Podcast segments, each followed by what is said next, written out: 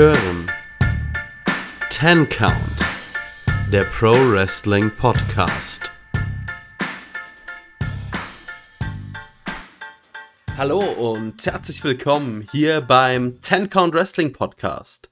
Mein Name ist Keanu, mit an meiner Seite wie immer der liebe Kevin. Servus. Und wir wollen wie immer über Wrestling sprechen. Bevor wir das tun, vielleicht noch ein klein bisschen Housekeeping. Ähm, ja, ihr könnt den Podcast überall hören, wo es Podcasts gibt. Also ihr hört uns ja schon, aber nur so, falls euch eigentlich irgendeine andere Plattform lieber ist. Wir sind bei Spotify, bei Apple Podcast, bei Google Podcast, bei Amazon Music müssten wir zu finden sein. Also könnt ihr auch einfach äh, euch das von eurer Alexa wiedergeben lassen und auch sonst findet ihr uns auf so oder mit jedem gängigen Podcatcher. Und ja, wir freuen uns über jeden, der sich das hier anhört. Vielen lieben Dank. Genauso könnt ihr gerne mit uns in Kontakt treten. Auf Facebook, Instagram sind wir als Ten Count Wrestling Podcast. Auf Twitter sind wir auch als at count-podcast. Und wenn ihr uns irgendwas Positives, Negatives zu sagen habt, Wünsche, Anregungen, irgendwas, schreibt uns sehr gerne, da freuen wir uns. Und natürlich könnt ihr uns auch immer schreiben, um Kevin zu sagen, dass Markus Stunt der großartigste Wrestler unserer Zeit ist. Hör auf damit, die Leute machen das wirklich. Sie haben angefangen. Es hat angefangen. Ja, deshalb werde ich das jetzt auch fortsetzen. Das hat mich extrem motiviert, das weiter auszuschlachten. Und ja, ähm, für die, die es noch nicht gehört haben, wir haben am Dienstag eine sehr interessante Community-Podcast-Ausfolge, ja, wenn man zu viel auf einmal sagen will, äh, einen sehr interessanten Community-Podcast gemacht. Ähm, zusammen äh, das ist immer eine Kooperation mit der World Wrestling Fanbase, einer Gruppe auf Facebook. Also wer über die Themen mit abstimmen will, der kann da gerne dieser Gruppe beitreten und dort dann immer an der Themenabstimmung teilnehmen. Die kommt immer so am Wochenende vor dem Community Podcast. Und im Regelfall kommt der Community Podcast alle zwei Wochen, wenn nicht gerade irgendein Pay-Per-View, ein großer Pay-Per-View in die Quere kommt. Und dieser Gruppe haben wir es auch zu verdanken, dass äh, der Ten Count Wrestling Podcast jetzt ein offizielles Maskottchen hat.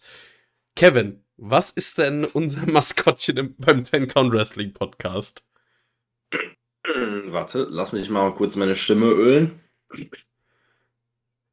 Rom Kastrop Rauxel, weighing at the equivalent of eine Palette Hansapilz, Samoa, yeah! Da hat die Stimme ein bisschen am Ende versagt. Also an den. Äh, stilechte äh, Justin Roberts Gedächtnis Stimme wegbrechen. ja gut, aber es gab da wohl einen kleinen Audiokorrektur-Fail und aus Samoa Joe wurde Samoa Jörg. Das hat sich irgendwie verselbstständigt und wir haben uns gedacht, das ist doch mal ein Maskottchen wert. Das ist doch, finde ich, das passende Maskottchen zu unserer kleinen Familiensendung hier.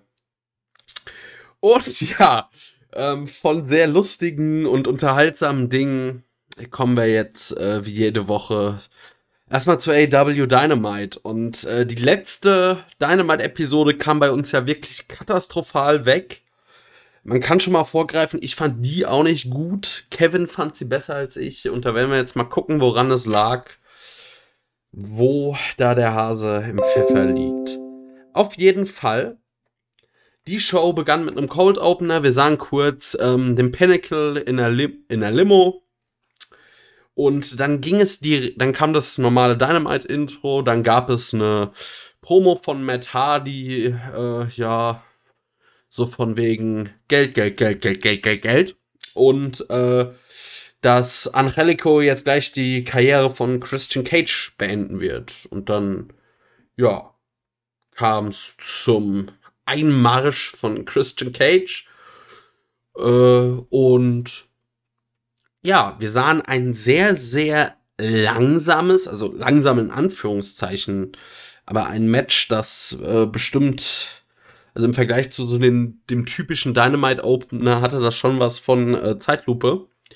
Zwischen Christian Cage und Angelico, das ich in Ordnung fand. Das ist halt nicht ganz irgendwie der Stil an Wrestling, der mich abholt, weil irgendwie mir hat, also wenn kein Tempo da ist, mag ich dann vielleicht eine gewisse Härte, die war auch nicht da. Das war halt ein sehr, sehr technisches Match. Hat mich persönlich jetzt nicht so abgeholt nach, ja, neun Minuten ungefähr. Sahen wir den Killswitch von Christian und den Sieg. Dann, äh, ja, gibt's einen Beatdown gegen Christian, ein äh, Twist of Fate von Matt Hardy gegen Christian und am Ende macht der Jungle Boy den Save. Ja. Also ich muss sagen, mir hat das Match besser gefallen als dir. Ich fand es jetzt nicht überragend gut, aber absolut solider Opener einer Show fand ich.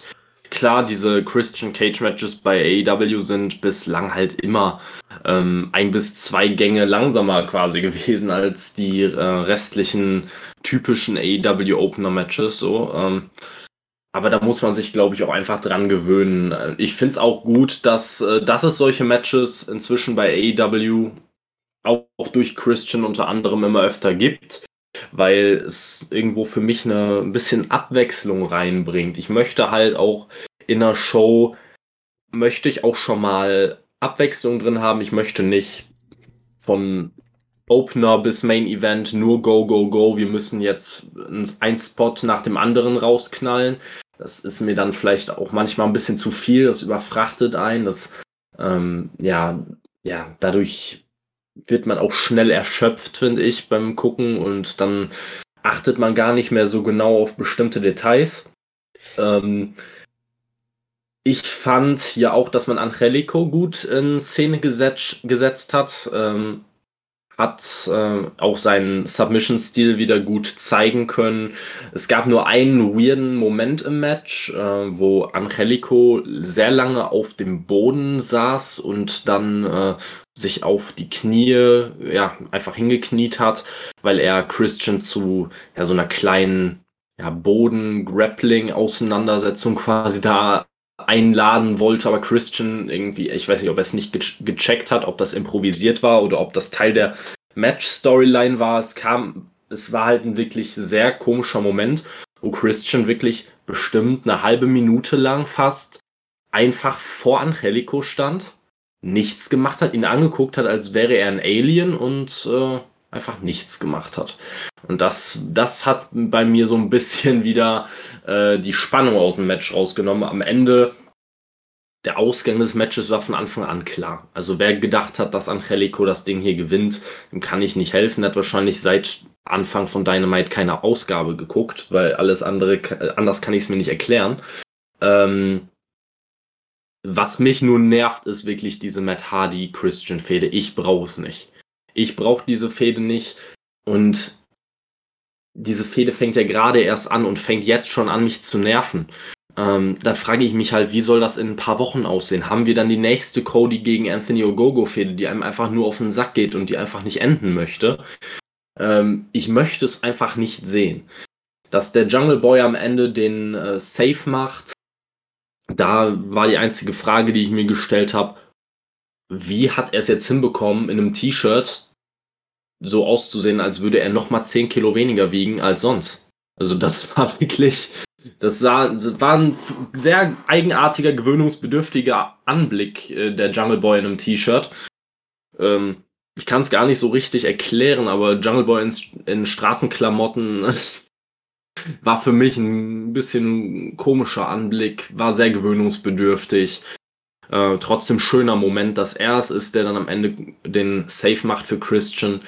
Ähm, eine Sache muss ich halt noch negativ sagen zu Matt Hardy. Dieses Big Money Matt äh, Gimmick funktioniert einfach nicht. Wirklich. Es ist einfach, es gefällt mir nicht.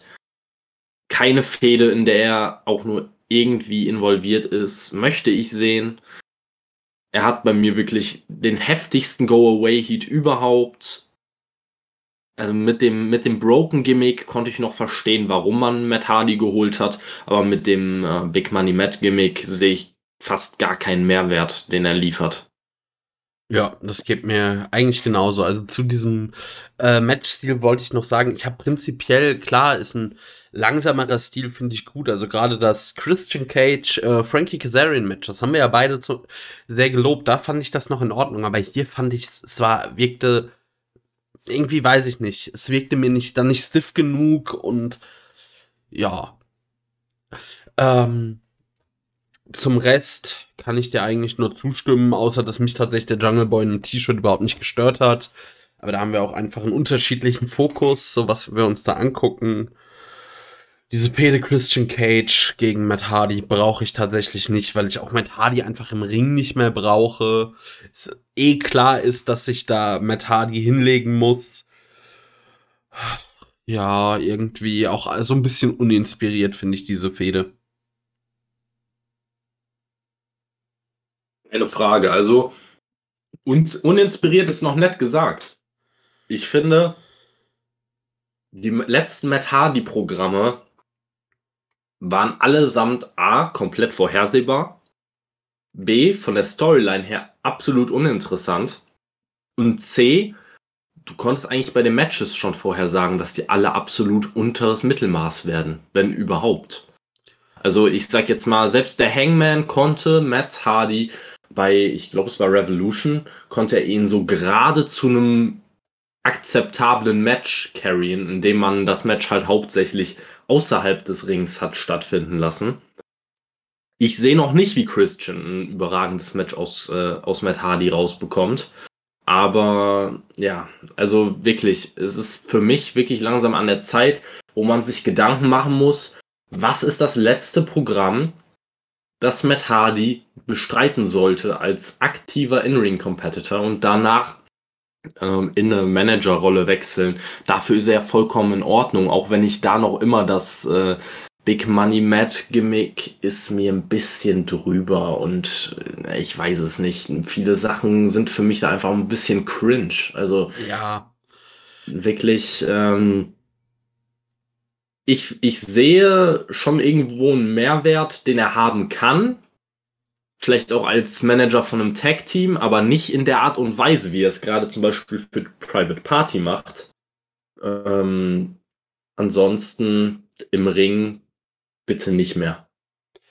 Ja, also ich finde, oder das größte Problem mit Matt Hardy ist, das war immer eigentlich, oder seine erfolgreichste Zeit hatte er als Tag Team Wrestler, aber als der Tag Team Wrestler, der im Schatten des charismatischeren und auffälligeren Wrestlers stand. Weil, machen wir uns nichts vor, Matt Hardy war immer so ein bisschen im Vergleich zu Jeff Hardy fast die graue Maus. Und ja, mit dem Broken Gimmick gab es da vielleicht mal ein paar Ausreißer, wo er dann auch auffällig war, aber ich finde, nee, Matt Hardy ist das einfach nicht. Also gerade jetzt hier dieses Big Money Matt Gimmick, es ist ja schön, wenn er immer mal was probiert und sich immer wieder versucht neu zu erfinden, aber das, naja. Ähm, soll mal weitermachen? Ja, also ich habe da nicht mehr viel zu, zu sagen. Ist ein bisschen ernüchternd am Ende. Wie gesagt, ich fand das Opening-Match wirklich solide bis einigermaßen gut. Aber je mehr ich über Matt Hardy nachgedacht habe, desto mehr ähm, habe ich irgendwie ein bisschen Bauchschmerzen bekommen. Für mich das Match, war das Match, war okay, aber halt auch nicht mehr. Dann hatten wir Tony Schiavone im Ring, äh, der Cody Rhodes ankündigt und seinem Partner und auf einmal sagt er einfach noch, ich weiß nicht, ob man es vorher schon gesagt hat, aber ich höre einfach nur Brock. Und ich war so, WTF. Also ich höre einfach nur den Namen Brock und dachte für so eine Millisekunde so, nee, das haben die doch, also nee, oder? Was geht denn jetzt ab? Und dann Bro Anderson. Und, und, ich hab, also ich hatte wirklich so für eine Millisekunde, bevor sich mein Hirn einschalten konnte, dass das eh nie passiert, ich gedacht, die, die holen doch jetzt nicht ohne Vorankündigung einfach Brock Lesnar zu, zu Dynamite. Das wäre mal krass gewesen. Und was nee, muss also Brock Lesnar machen in seinem er ersten Segment bei Dynamite? Er muss der Tag Team Partner von Cody Rhodes sein. Oh, das war. Das wäre Cody Hate in a nutshell. Alter. Ähm, aber, also ich muss sagen, ich hatte diesen Moment nicht, weil ich glaube, vorher wurde ja gesagt, dass es der Sohn von Arn Anderson ist. Dann kam Brock und ich dachte mir dann nur so in dem Moment, Brock Anderson ist irgendwie ein sehr unpassender Name. Ich weiß es nicht.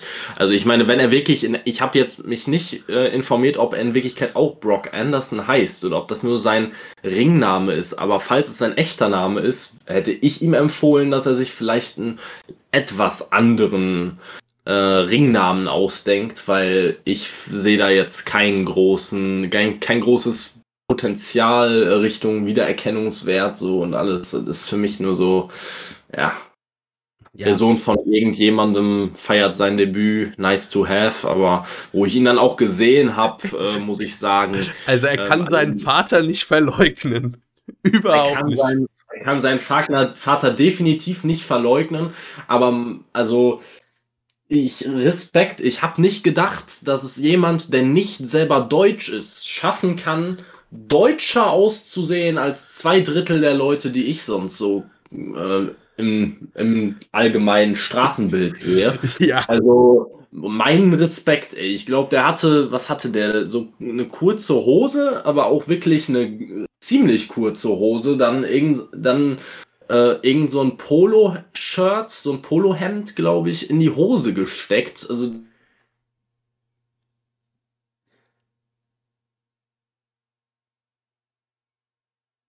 Also, wenn ich den sehe, das hatte null Star-Appeal. Das wäre so einer, von dem würde ich erwarten, dass er mich in der Stadt anspricht und fragt, wo es zum Bahnhof geht. Aber nicht, äh, nicht jemand, der mir sagt, ich bin der härteste Typ der Welt und ich werde dich zusammenschlagen.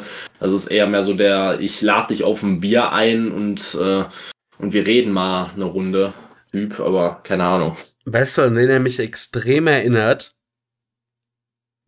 Jetzt, jetzt kommt's an Steffen Baumgart, den ehemaligen Paderborn und jetzt äh, dann zukünftigen Köln-Trainer.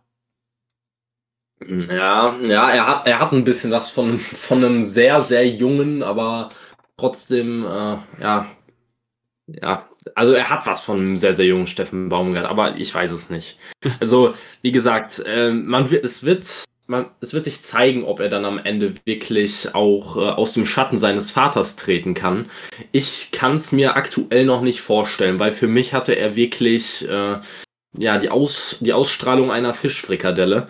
Und äh, ja, ich habe keine Ahnung. Also brauche ich nicht als Codys Tag Team Partner. Ich gehe mal schwer davon aus, dass er dafür da ist, wieder mal den Pin zu schlucken.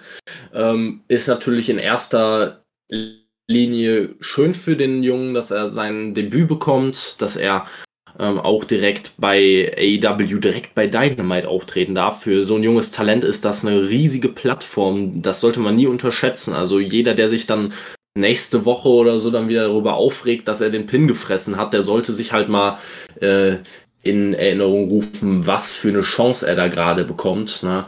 Ähm, wo sich manchen anderer Wrestler oder irgendein Indie-Wrestler für zerreißen würde.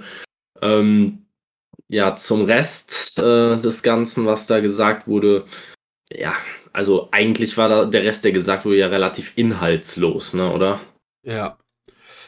Also bei Brock Anderson ist dann wirklich die Frage, wie sieht er mit Gear aus? Also, das ist generell so eine Sache, vielleicht sollten mehr Wrestler auch bei AEW mit Gear rauskommen. Also vielleicht sowas im Anzug oder so. Auch ein John Moxley, der ja dessen, der ja, wenn er quasi ähm, jetzt nicht in Gear rauskommt, dann einfach halt nur ja ein T-Shirt anhat. Aber ja, irgendwie war das echt nicht das ideale Outfit. Aber so, wenn man, ich habe mir jetzt gerade noch mal ein Bild offen, so vom Körperbau könnte das schon was sein. Der sieht aus, als hätte er ein ordentliches Kreuz. Also der ist auf jeden Fall breitschultriger als Cody. Das könnte schon was werden. Ja, ja, er ist der Sohn von Arn Anderson. Also wenn ich, äh, wenn ich eine Sache erwarte, dann zumindest mal, dass er keine, dass er unter, unter seiner, äh, seinem Polo-Shirt jetzt nicht, äh, weiß ich nicht, 190 Pfund wiegt. Also der wird schon, der wird schon was auf, auf die Waage bringen, der wird schon einen ordentlichen Körper haben, aber wie gesagt, erster Eindruck und äh, Ausstrahlung war mal äh, eine glatte 7 ja. in Schulnoten. Ja, ich erwarte einen guten Spinebuster von ihm. Das muss aber auch, äh, das muss aber auch diese ein Maßstab sein, an dem er sich messen lassen muss. Also letztendlich. Na, er hat ja wohl den Besten, um ihm beizubringen. Ja. ich kann mir das richtig vorstellen, wie er in jungen Jahren einfach, keine Ahnung, am Tag 85 äh, Beinbusters immer wieder fressen musste, um das Arn Anderson ihm immer wieder gezeigt hat, wie es zu gehen hat. Ich stelle mir das richtig äh, so ein bisschen Comic Relief mäßig vor. Einfach steht, stehst morgens auf und dann so hörst du noch von hinten Guten Morgen. Und er denkt sich schon so, verdammte Scheiße, dreht sich um, boom, Spinebuster auf die Küchentheke. ja. So durch die Müslischale. ah. Ja. Und danach kam äh, QT Marshall, der das Ganze natürlich mal wieder in Untiefen gerissen hat. Sollen wir uns kurz fassen? Bla bla bla ich will ein Match mit Cody, ein Southern Beach Strap Match. Cody sagt, ja, kannst du haben, können wir auch von mir aus direkt machen, ziehen beide die Gürtel aus und am Ende muss Arn Anderson einen Schlag mit dem Gürtel abbekommen. Und ich finde immer so ein bisschen bei Arn Anderson, auf der einen Seite ist der Typ, klar ist der nicht mehr der Jüngste, aber der sieht ja durchaus noch kernig aus. Und äh, ich muss sagen, ich weiß nicht, ob ich nicht lieber zum Beispiel bei einer Kneipenschlägerei lieber Arn Anderson an meiner Seite hätte als Cody. Und dann geht der nach diesem Schlag mit einem Gürtel auf einmal auf die Knie, als hätte ihm was weiß ich was da gerade erwischt. Klar tut das weh, aber es ist jetzt auch nicht äh, ein Vorschlaghammer direkt in die Wirbelsäule. Nee, aber das hat mich jetzt ehrlich gesagt dabei weniger gestört. Was mich viel mehr gestört hat, war davor wieder das vollkommen schwachsinnige Gelaber von Cutie Marshall, der gesagt hat, dass er ja äh, letzte Woche Cody äh, gepinnt hat, weil Cody ja gesagt hat, dass er von Anthony Ogogo besiegt wurde. Daraufhin hat sich QT gemeldet und gesagt, hey, ich hab dich doch gepinnt. Und ich dachte mir nur so, also ihr schafft's jetzt wirklich. Es sind, wir sind gerade bei dem zweiten wirklichen Segment, sage ich mal, der, äh, der Episode. Nach dem Match quasi. Und ihr schafft es wirklich, dass zweimal die Heels bei mir Go Away Heat haben. Also ich hab, ich denke mir einfach nur, QT, erzähl mir nix, du gehst mir einfach nur auf den Sack. Genau das gleiche habe ich mir bei, Matt, bei Matt Hardy gedacht. Ähm, und da denke ich mir halt einfach nur, ist das jetzt noch, äh, zeugt das von gutem Booking? Also die ganze Fehde ist ja, äh, da müssen wir gar nicht drüber reden, die ganze QT Marshall beziehungsweise Factory gegen Nightmare Family Fehde ist ein großer Trümmerhaufen. Aber insgesamt das Booking äh, bei AEW, was die Heels angeht, ist oftmals doch eher fragwürdig. Kann aber natürlich auch alles ihre Taktik sein, damit die Heels überhaupt mal ausgebuht werden, weil ähm, je nachdem, wie die Heels gebuckt werden, wenn sie dann doch nicht so nervig sind wie zum Beispiel QT oder Matt Hardy, die Young Bucks etc., dann werden sie wahrscheinlich nicht mal ausgebuht. Das ist halt leider äh, ja ein bisschen ja das Problem, wenn man eine sehr, sehr smart-lastige Fanbase hat. Ne? Ja. Na gut, bei QT Marshall könnte es eher sein, dass das Boom wegbleibt, weil man ihm mitleidet. Ich habe ein bisschen Mitleid, wenn ich ehrlich ja. bin. Gut, dann gab's noch so ein bisschen Brawl. Äh, der gute Brock. Ich werde mir jetzt angewöhnen, Brock zu sagen, glaube ich, bei äh, Brock Anderson. Ähm, ja, durfte noch mal auf den Cutie Marshall einprügeln und dann war das vorbei. Gott sei es gedankt, es ging lang genug. Äh, ja, ich, ich würde da noch mal kurz einhaken, weil ich weiß nicht, ob es mir nur so ging oder ob du das gleiche Gefühl hattest. Aber ich, bei dem Takedown von Brock Anderson gegen QT Marshall, hatte ich wirklich so ein bisschen das Gefühl, also das war vom gesamten Ablauf her wieder sehr, sehr weird einfach. Ähm, quasi Arn Anderson äh, kriegt diesen Schlag mit dem Gürtel auf den Rücken verpasst.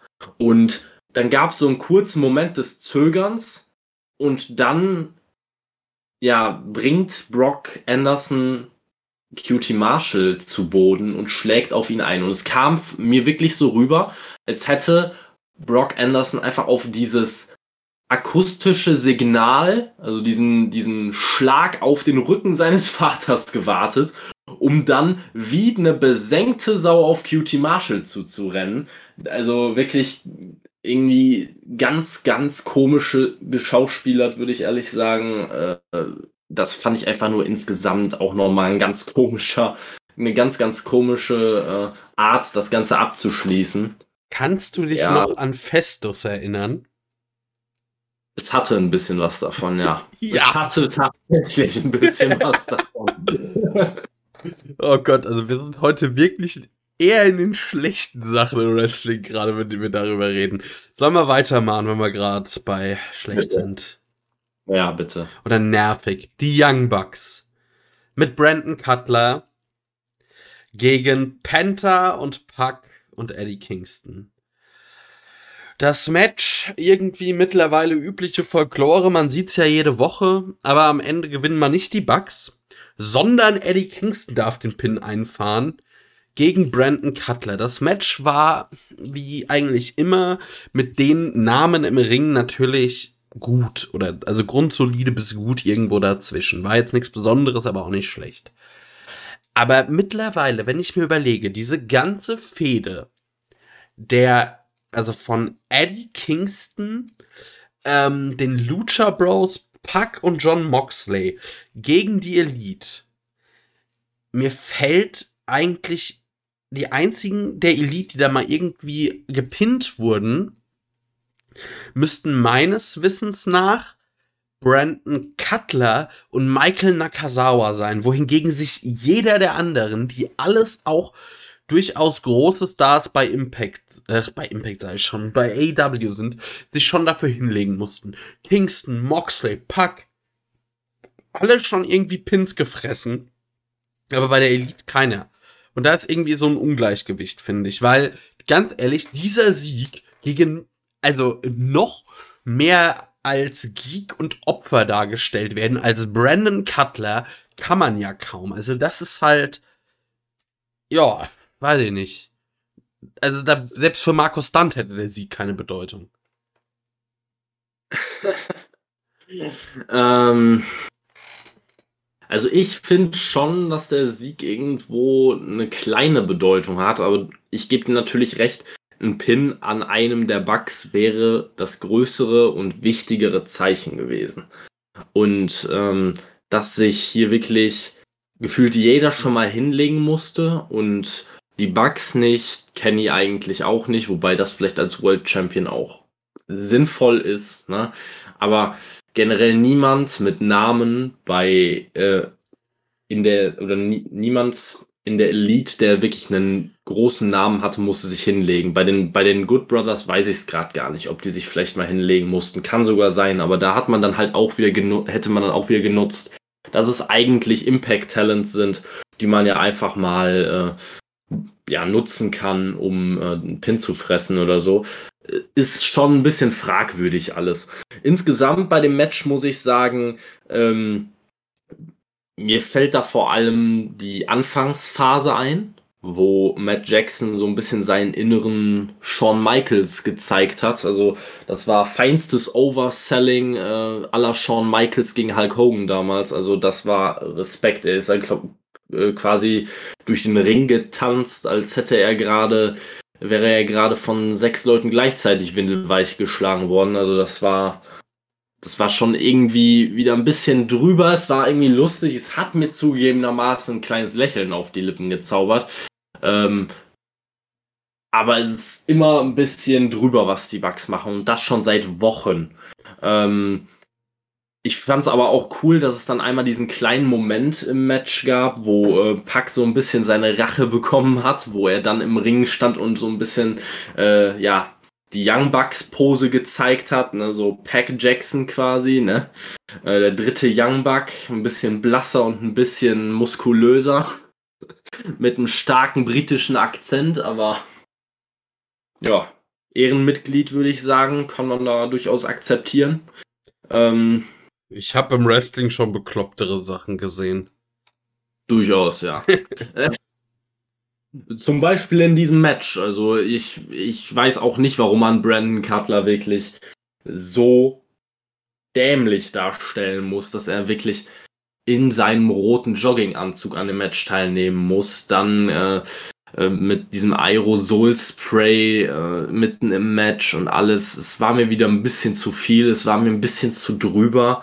An sich ein gutes Match mit ein paar lustigen Szenen, die ich auch, die mich auch gut entertained haben, aber manchmal auch wirklich diese Art der Bugs, äh, dieses Heelwork ist einfach ähm, halt immer an der Grenze zum, an der Grenze des guten Geschmacks, sage ich mal. Ähm, an der Grenze? Also, für, also für mich ist das schon lange im Sperrgebiet.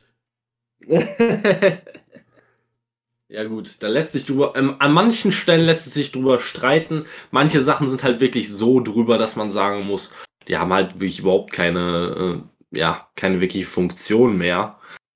Ähm, ich finde es aber irgendwie interessant, dass nach dem Match, oder beziehungsweise ja eigentlich hauptsächlich nach dem Match, kam ja, dann kam ja Frankie Kazarian, der nochmal einen Beatdown der Bucks gegen, äh, gegen Eddie Kingston und das Death Triangle abge, abgewendet hat.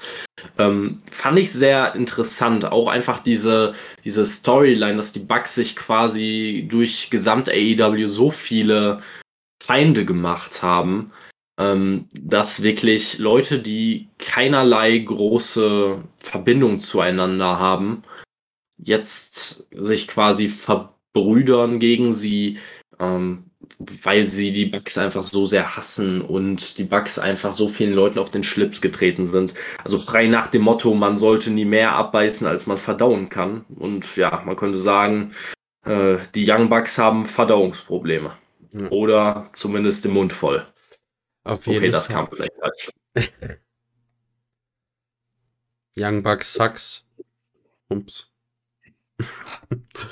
ja, ähm, ich hab's letzte Woche schon gesagt. Ich hab's die, ich sag's diese Woche wieder. Mir geht das mit den Young Bucks auf den Sack. Für mich hat das auch wie die Young Bucks und in dieser Fehde äh, finde ich, das hat irgendwie immer was von All Executive Vice President Wrestling. Naja, äh, was ich aber nicht verstehe bis heute, ähm, Wurde das vielleicht, wurde einem das erklärt, wann der Schritt war von Brandon Cutler ist ein Freund der Young Bucks, der da irgendwie mit seinem äh, Drachenkopf rauskommt, zu, äh, keine Ahnung, er ist der Sklave der Young Bucks, der äh, dauernd gedemütigt wird. Also irgendwie, ich weiß nicht, ob ich da was verpasst habe, ob man dafür äh, BTI geschaut haben muss oder was weiß ich. Ich kann mir tatsächlich gut vorstellen, dass irgendwie sowas bei BTI vielleicht mal gekommen ist oder dass das eine schleichende Entwicklung bei BTI war. Also ich glaube halt, Cutler an sich ist einfach zu unwichtig in der gesamten Storyline, als dass er dafür äh, Zeit bei Dynamite bekommen würde. Ähm, grundsätzlich finde ich aber auch, das ist halt einfach ein Plothole und man muss es ansprechen. Auch äh, warum es, es hieß ja ursprünglich, die Bucks haben sich für Brandon Cutler und Kenny, gegen Kenny Omega entschieden. Dann kam der Twist, dass sich die Bucks dann doch im Nachhinein für Kenny Omega entschieden haben. Brandon Cutler, der aber ja eigentlich ein Gewissen haben müsste und sehen müsste, dass seine Freunde sich in die falsche Richtung entwickeln, der läuft einfach mit. Es gibt keine Erklärung dafür, warum es so ist. Es ja. wird überhaupt nicht darauf eingegangen. Er ist einfach nur der lustige Anhang. Und ich glaube, da muss man halt sich auch irgendwo mit zufrieden geben, weil Brandon Cutler einfach in AEW generell nicht diese Relevanz hat, ähm, dass da genauer drauf eingegangen wird. Genauso wie, Michael Nakazawa, der quasi äh, ja irgendwie von Kennys Assistent zu äh, Kennys Groupie Slash. Ich will nicht über Michael Nakazawa reden. Wirklich nicht. Geworden ist. Ja, ja, gut. Äh. Also, bei aller Liebe. Dafür, also da müsste man mir schon hier irgendwie Schmerzensgeld zahlen. Also wenn wir über Michael Nakazawa reden, dann machen wir das hinter einer Paywall. Ähm. Aber mich immer, aber mich immer dazu nötigen, mich zu Markus Stunt zu äußern. Ich verstehe. Ne? Also, jetzt mal ganz ehrlich. Markus Stunt verhält, also nee, Michael Nakazawa verhält sich zu Markus Stunt ungefähr wie, was weiß ich, eine Wasserpistole zu einer 9 mm. Also, hast du jetzt gesagt. Also Markus Stunt, ja, er ist nicht glaubwürdig und so weiter, aber Michael Nakazawa, der macht, der ist ja noch schlimmer. Also, also. Er, ist halt, er ist halt ein gewollter Comedy-Wrestler. Markus Stunt ist jemand, der nicht zwingend ein Comedy-Wrestler sein möchte, immer, aber eigentlich keine andere Wahl hat, weil er, äh, ja. Also so Michael Nakazawa, das ist keine Comedy, das ist, der ist ein Cringe-Wrestler. Ja, gut, da, darauf können wir uns einigen. aber es ist ein gewollter Cringe-Wrestler. Ähm, naja. Aber lass uns mal lieber über was Angenehmeres reden. Ich würde nämlich gerne noch eine Kleinigkeit zu Frankie Kazarian sagen. wollte ich, wollte ich auch noch. Ich finde Frankie Kazarian in dieser Rolle als derjenige, der der Elite immer mal wieder ein Streichchen spielt, großartig. Mir gefällt der Look von ihm sehr gut. Also da könnte man richtig was draus machen. Danke, genau das wollte ich auch sagen. Ich äh, kann da nur wirklich meinen Hut vorziehen. Ich hätte nicht gedacht, dass man mit so simplen Mitteln mich dazu bekommt, Frankie Kazarian zu feiern, weil ich fand Frankie Kazarian immer, ähm, das war für mich immer der uninteressantere, etwas weniger charismatische Teil von SCU, der einfach deutlich im Schatten von Christopher Daniels stand und seitdem man sie quasi getrennt hat durch diese Niederlage und ihm einen wirklichen Grund gegeben hat, das ist doch schon mal ein Anfang.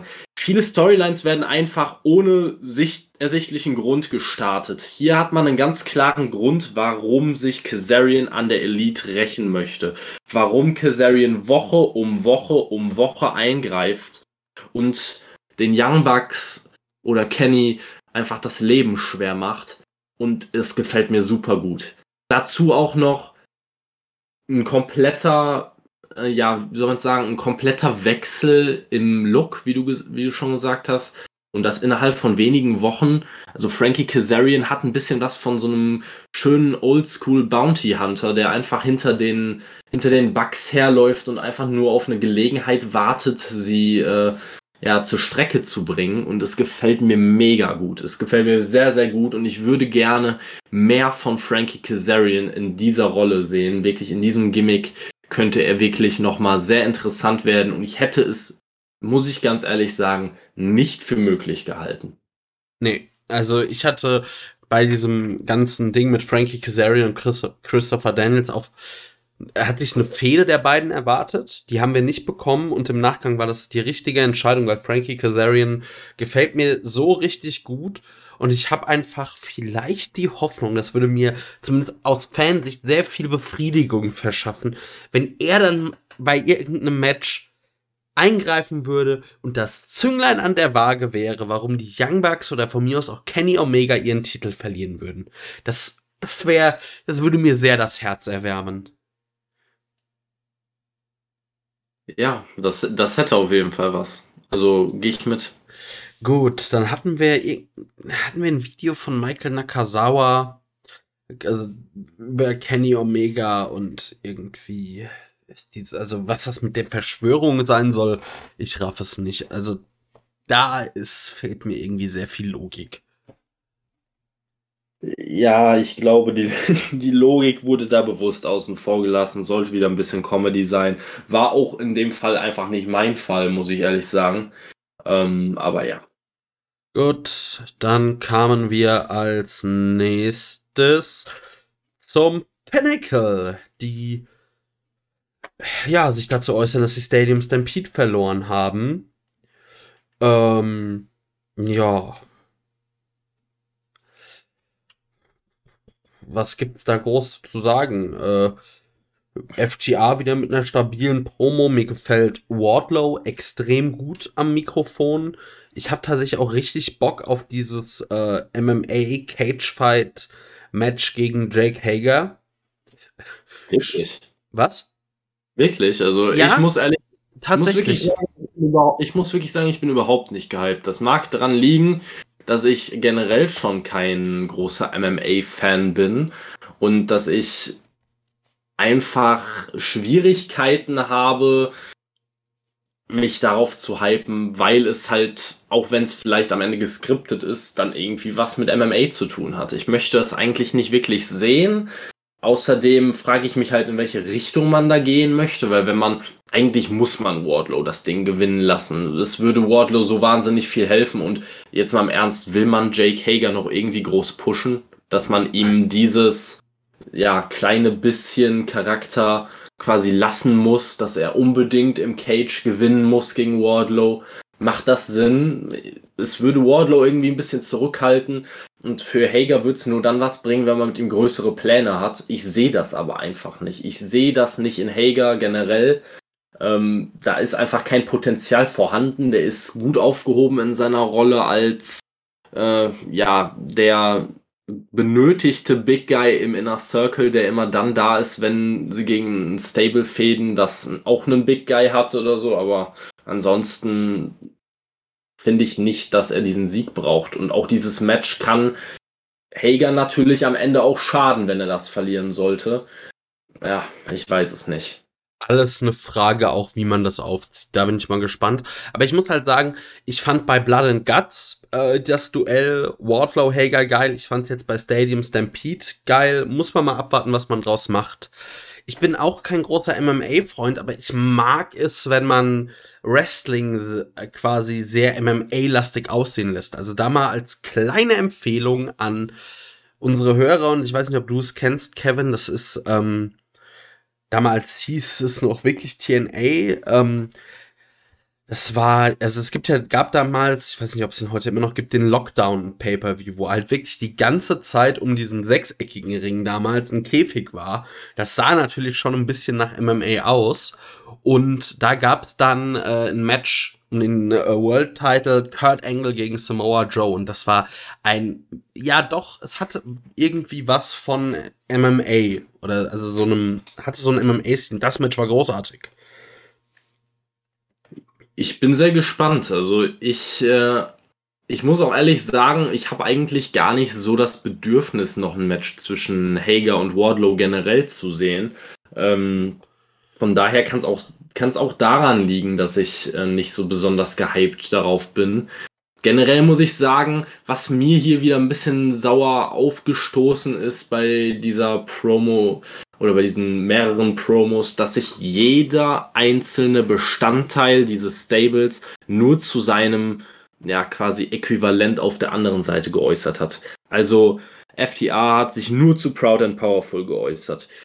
Ähm, Sean Spears hat sich nur zu Sammy Guevara geäußert. Chris Jericho übrigens. ja, ja, da gehe ich gleich auch noch drauf ein. Aber ähm, dann MJF nur zu Chris Jericho und so weiter und so fort. Ne? Also es ist halt noch immer, man hat hier quasi in so einer Fünfer-Konstellation hat man vier Einzelfäden gleichzeitig, irgendwie, was mir aber gar nicht so richtig gefällt, weil ich möchte, wenn ich so eine, wenn ich so ein Stable War habe, möchte ich wirklich ja zwei Teams gegeneinander antreten sehen und nicht zwei Fraktionen von äh, ja, wie soll ich sagen, von von Solisten, die einfach sich so denken, ja, wir spielen halt jetzt quasi in diesem Team, aber eigentlich wollen wir einfach nur einem aus dem anderen Team auf die Fresse hauen. Ne, das ist, ich weiß es nicht. Irgendwie, das stört mich schon seit Wochen. Das hat mich auch bei Stadium Stampede gestört ein bisschen. Ähm, aber ja, kommen wir einfach mal lieber zum Inhalt. Also ich würde dich einfach erstmal zuallererst fragen von diesen Einzelpromos. Wer hat dir am besten gefallen? MJF am Ende doch.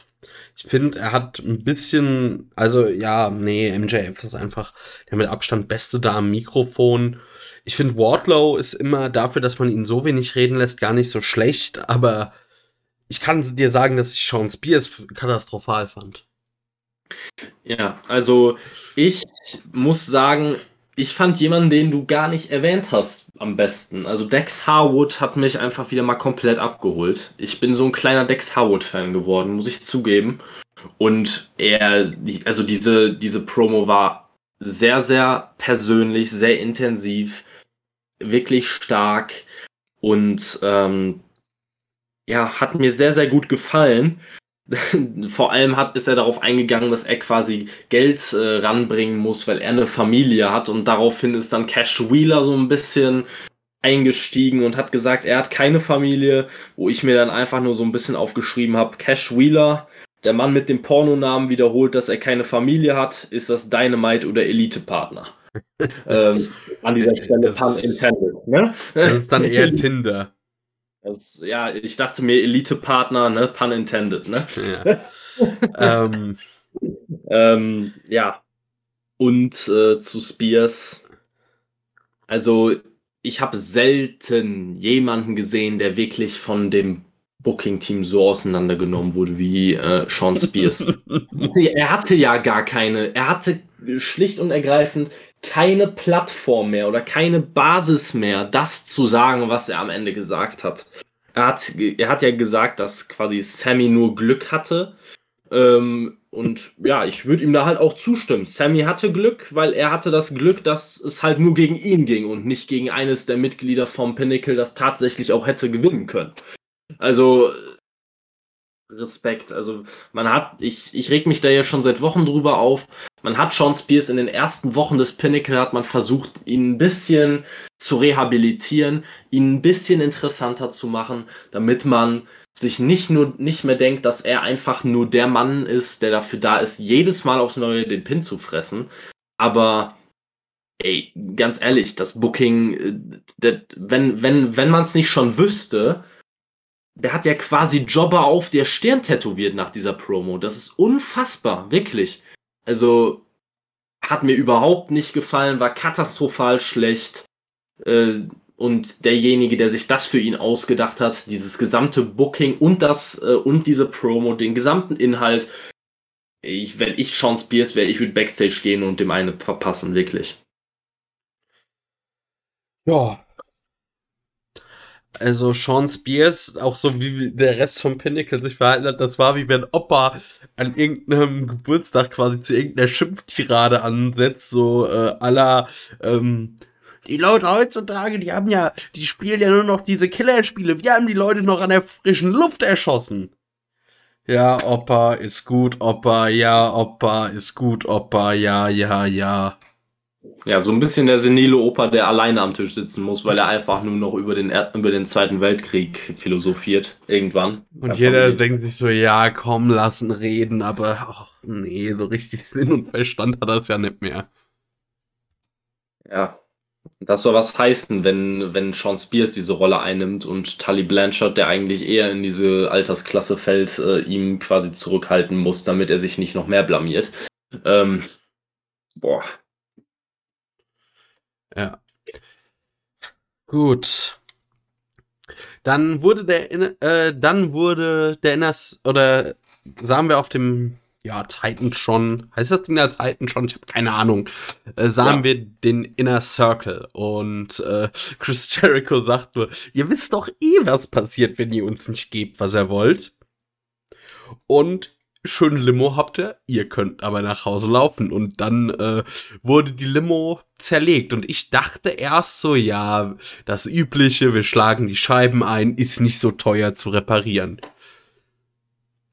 Falsch gedacht. Am Ende kommt Jake Hager auf den Gabelstapler und nimmt das Ding halt wirklich komplett hops. Äh, und der Inner Circle fährt auf dem Gabelstapler ab. Und ich fand es sehr, sehr, sehr geil. Also, das, das war von Anfang bis Ende geil. Also wirklich absolut genial. Äh, Erstmal habe ich mir auch wieder aufgeschrieben, Jericho, der sah einfach aus wie ein absoluter Badass. Also ich habe nur Jericho am Anfang, wo er da stand mit dem Baseballschläger in seiner Kluft. Das, also das war, das hatte so ein bisschen was von 90s Wrestling wieder, wo viele Leute einen auf Badass gemacht haben, gerade Ende der 90er, Anfang der 2000er. Ähm, aber einfach wirklich überragend, wirklich. Es war super inszeniert. Es war mal was Neues, weil ich habe noch nie gesehen, dass jemand eine Limo mit einem Gabelstapler auseinandergenommen hat. Also an der Stelle, wer die Idee hatte, Chapeau. Ähm, auch, ich fand auch geil, äh, muss ich mal kurz lachen, wo äh, Sammy mit der, mit der Spraydose El Bato an, auf, die, auf die Limousine gesprayt hat. Ja. Sammy der kleine Simpsons-Fan. Ähm, ja, also von vorne bis hinten geil. Auch wie sie dann am Ende da ähm, ja, ihren Abgang hatten, quasi alle zusammen auf dem, auf dem Gabelstapler weggefahren sind. Überragend gut. Der Inner Circle ist Woche für Woche für Woche das Highlight der Shows. Und ich kann nur beten, dass keiner bei AW auf die doofe Idee kommt, sie innerhalb dieses Fädenprogramms zu splitten. Weil auch wenn es vielleicht für einige Leute eine Möglichkeit wäre, klar, vielleicht ein Sammy Guevara könnte dann, wenn, da, wenn der Inner Circle irgendwann mal nicht mehr ist, mehr ähm, in den Fokus rücken und könnte mehr, ähm, ja, vielleicht auch Chancen auf Titelmatches bekommen. Aber das ist so unfassbar unterhaltsam. Bitte lasst uns den Inner Circle. Ich kann es nicht anders sagen. Wirklich, ich hab, ich hätte es selbst nicht gedacht, dass ich das mal vor, also vor zwei, drei Monaten hättest du mich fragen können, hätte ich gesagt, ja, Inner Circle geht so, ne? Ja, guck doch mal, okay, dass ne? ähm, hier das Ding gegen äh, die Young Bucks bei Revolution, da waren wir aber komplett abgenervt vom Inner Circle. Ja, absolut. Absolut, und ich, ich stehe da auch zu. Ja. Vor ein, paar, vor ein paar Monaten hätte ich nie gedacht, dass der Inner Circle nochmal so heiß wird, wie er gerade ist. Und im Moment ist das eines der absoluten Highlights für mich, jede Woche. Und ich muss auch nochmal dazu sagen, ähm, als äh, ja, Muskelfetischist, ausgesprochener dieses Podcasts, Jericho sieht top in Shape aus. So sah er schon, so gut sah er schon lange nicht mehr aus. Ähm, ich bin einfach nur fassungslos. Also das war ein ganz anderes Level an Entertainment verglichen mit den bisherigen Sachen, die in der Ausgabe vorkamen. Ja, ähm, und ich finde, da sieht man ja auch, auch eine langgezogene Fehde kann ja gut sein. Also klar geht die Fehde jetzt noch nicht so lange wie ähm, so manch andere Geschichten, aber eigentlich schau dir doch mal an. Die Young Bucks haben erst, also haben gegen den Inner Circle verloren, äh, gewonnen. Und dann kam die Fehde mit Ray Phoenix und Puck. Bedeutet, grob geht der Split, also der Split äh, von, oder der Turn von MJF und die Fehde Pinnacle Inner Circle grob so lang wie das da bei der Elite. Natürlich Moxley Omega, das ist noch länger. Aber das geht alles grob so gleich lang, dann auch mit den Young Bucks, die heel geturnt sind. Aber wie gut ist dieses Programm und wie schlecht das andere im Vergleich? Also das muss doch auch auffallen. Also ich kann nur hoffen, also wenn man mir jetzt noch bei Dynamite in der Circle wegnimmt, dann sehe ich aber wirklich äh, düster. Aber das ist wirklich Woche für Woche das Highlight der Shows, was äh, der Inner Circle und The Pinnacle, was da abgeht. Also gerade der Inner Circle ist so gut, so heiß und ich würde behaupten, boah, 60, 70 Prozent davon gehen auf Chris Jerichos Konto, der es halt immer wieder auch geschafft hat, ähm, ihn, also den Inner Circle in Promos overzubringen, aber auch der Rest, der Look stimmt ähm, und die Segmente, es ist einfach gut. Es ist so, es hat ein, manchmal, es hat so Comedy-Vibes, aber halt genau richtig. Es ist immer noch ernst, es ist gut. Ich bin happy damit. Jericho weiß halt, hat halt eine Sache, die viele Wrestler einfach nicht haben. Er weiß genau, wann er den Schalter umlegen muss. Er weiß, wann er ernst werden muss, wann es angebracht ist, vielleicht mal einen, einen Spaß zu machen oder wann es halt nicht angebracht ist, wann er ernst sein muss. Jericho ist einfach ein absoluter Meister seines Fachs und der Typ kann alles overbringen. Der Typ könnte wirklich, also äh, der Typ könnte Pferdefleisch in Lasagne overbringen. Und Kein ich Problem mit Pferdefleisch. Ja gut.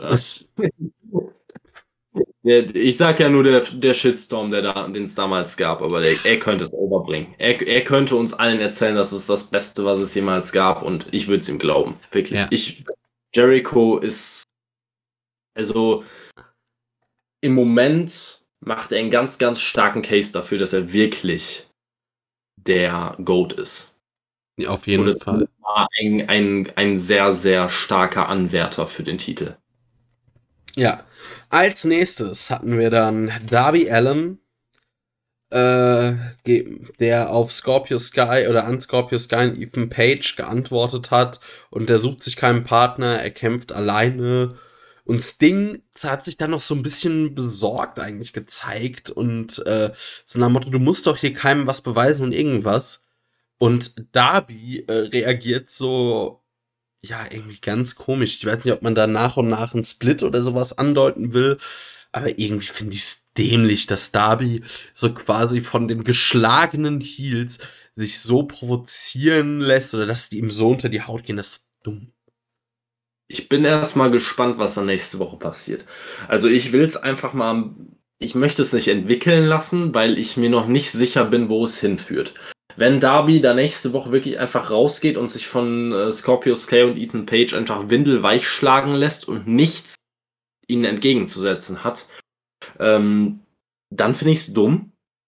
Wenn Darby aber nächste Woche mit dem großen Twist oder mit der großen neuen Idee daraus kommt, womit er äh, dann vielleicht noch mal wie sich wirklich sehr interessant machen könnte, weil man muss ja sagen, Darby ist durch diese gesamte, äh, ja, durch dieses gesamte Sting-Ding, dann mit Scorpio und Ethan Page danach, äh, doch ein bisschen ja, wie soll man sagen, abgekühlt. Ne?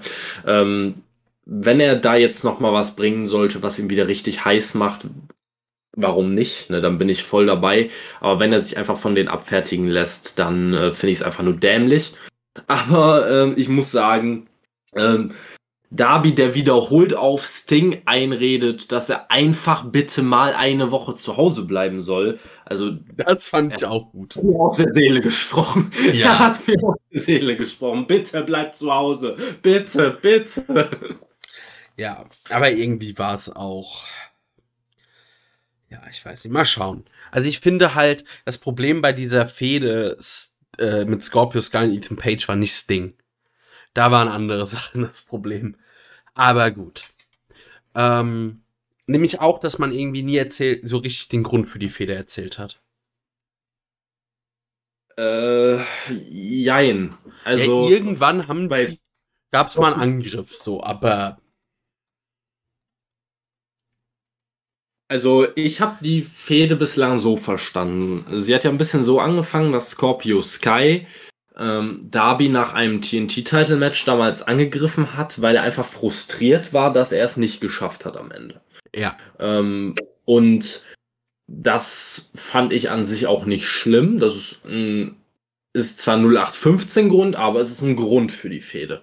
Dann ist Ethan Page in diese Fehde reingekommen, ähm, darüber, dass er quasi ein Tag-Team mit Scorpio Sky gegründet hat, zum einen, und zum anderen gab es ja auch diese Ver äh, Verbindung mit Darby Allen.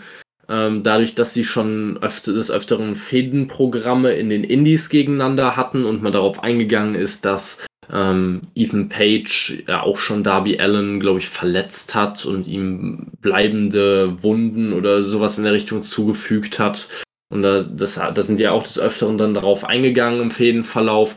Von daher, da habe ich nicht das große Problem mit äh, wie man es umgesetzt hat, halt einfach, es hatte keine Daseinsberechtigung in der Hinsicht, dass Scorpio Sky und Ethan Page halt einfach nicht auf dem Card-Level sind, das Darby hat. Darby ist halt Upper Mid-Card, fast schon auf dem Weg ins Main-Event, während Scorpio Sky und Ethan Page für mich stand jetzt halt noch eher so, ja, Lower Mid-Carder sind. Äh, und da eigentlich eher mal rauskommen müssten mit einer vernünftigen Fehde, aber sie, sie dürfen ja quasi im Verlauf der Fehde durften sie bislang auch eigentlich nur verlieren, was denen dann auch null gebracht hat. Ähm, ja, Sting außerdem, der sich halt auch auf die weirdeste Art und Weise immer wieder in den Fokus gedrängt hat, wenn Darby eigentlich im Mittelpunkt hätte stehen müssen, sollen, wie auch immer. Ähm, gefällt mir alles nicht. Braucht man, glaube ich, auch nicht weiter ausführen. Wir gucken einfach mal, wie das nächste Woche wird. Ähm, ich hoffe, dass Darby oder beziehungsweise dass, dass äh, Darby und die anderen kreativen Köpfe dahinter eine super coole Idee haben, äh, wodurch Darby am Ende nicht einfach aussieht wie das heroische Idioten-Babyface. Ähm, aber naja. Aber ja. Als nächstes hatten wir dann äh, ein Videopaket zu dem Match äh, Miro gegen Evil Uno. Und ja, da wurde dann äh, bisschen natürlich auf Brody Lee eingegangen. Das Videopaket fand ich auch ganz gut oder ganz schön. Ähm, und das Match, muss ich sagen, hat mir über weite Strecken auch gefallen von Miro gegen Evil Uno. Natürlich ist, war Miro ganz klar der Dominante. Ähm, Evil Uno hat es dann eher immer mal wieder einfach ausgenutzt, äh, dass Miro sich verrannt hat, zum Beispiel. Und alle möglichen Sachen. Das fand ich auch gut. Aber am Ende habe ich mich wirklich gefragt, sag mal, was soll das denn? Und zwar, Evil Uno zeigt den Discus Lariat von Brody Lee. Eigentlich auch eine coole Sache, dass man sagt, so als Hommage.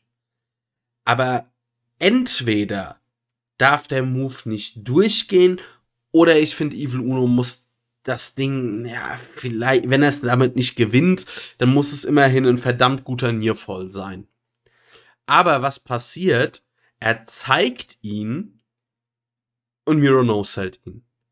Und hat davor aber alles mögliche andere ganz normal gesellt. Und das dann, und dann das Ding auf einmal doch recht easy zu gewinnen danach. Wo ich mir denke, also bei dem Finish und so, da könnt ihr ihn auch direkt wegsquashen lassen, Evil Uno. Aber das ist doch saudämlich.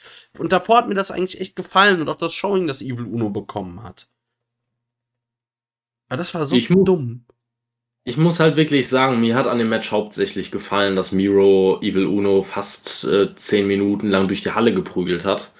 Das hätte ich mir auch noch zehn Minuten lang angucken können. Also da hatte ich mal absolut meinen Spaß dran.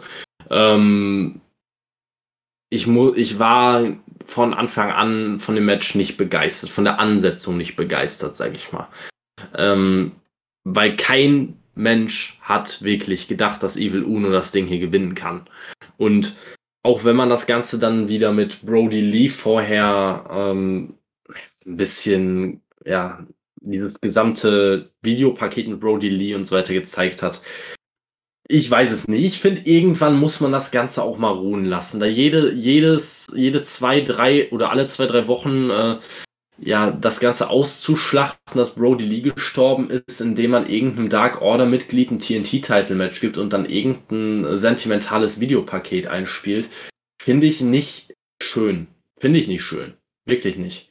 Da finde ich, das finde ich auch keinen coolen, äh, finde ich auch keinen, keine coole Sache mehr, die irgendwie Brody Lee in irgendeiner Weise ehrt, sondern ich finde einfach, man, man ja, zieht sich auf gut Deutsch gesagt einfach eine Begründung für ein Titelmatch aus dem Hintern, die einfach nicht da ist.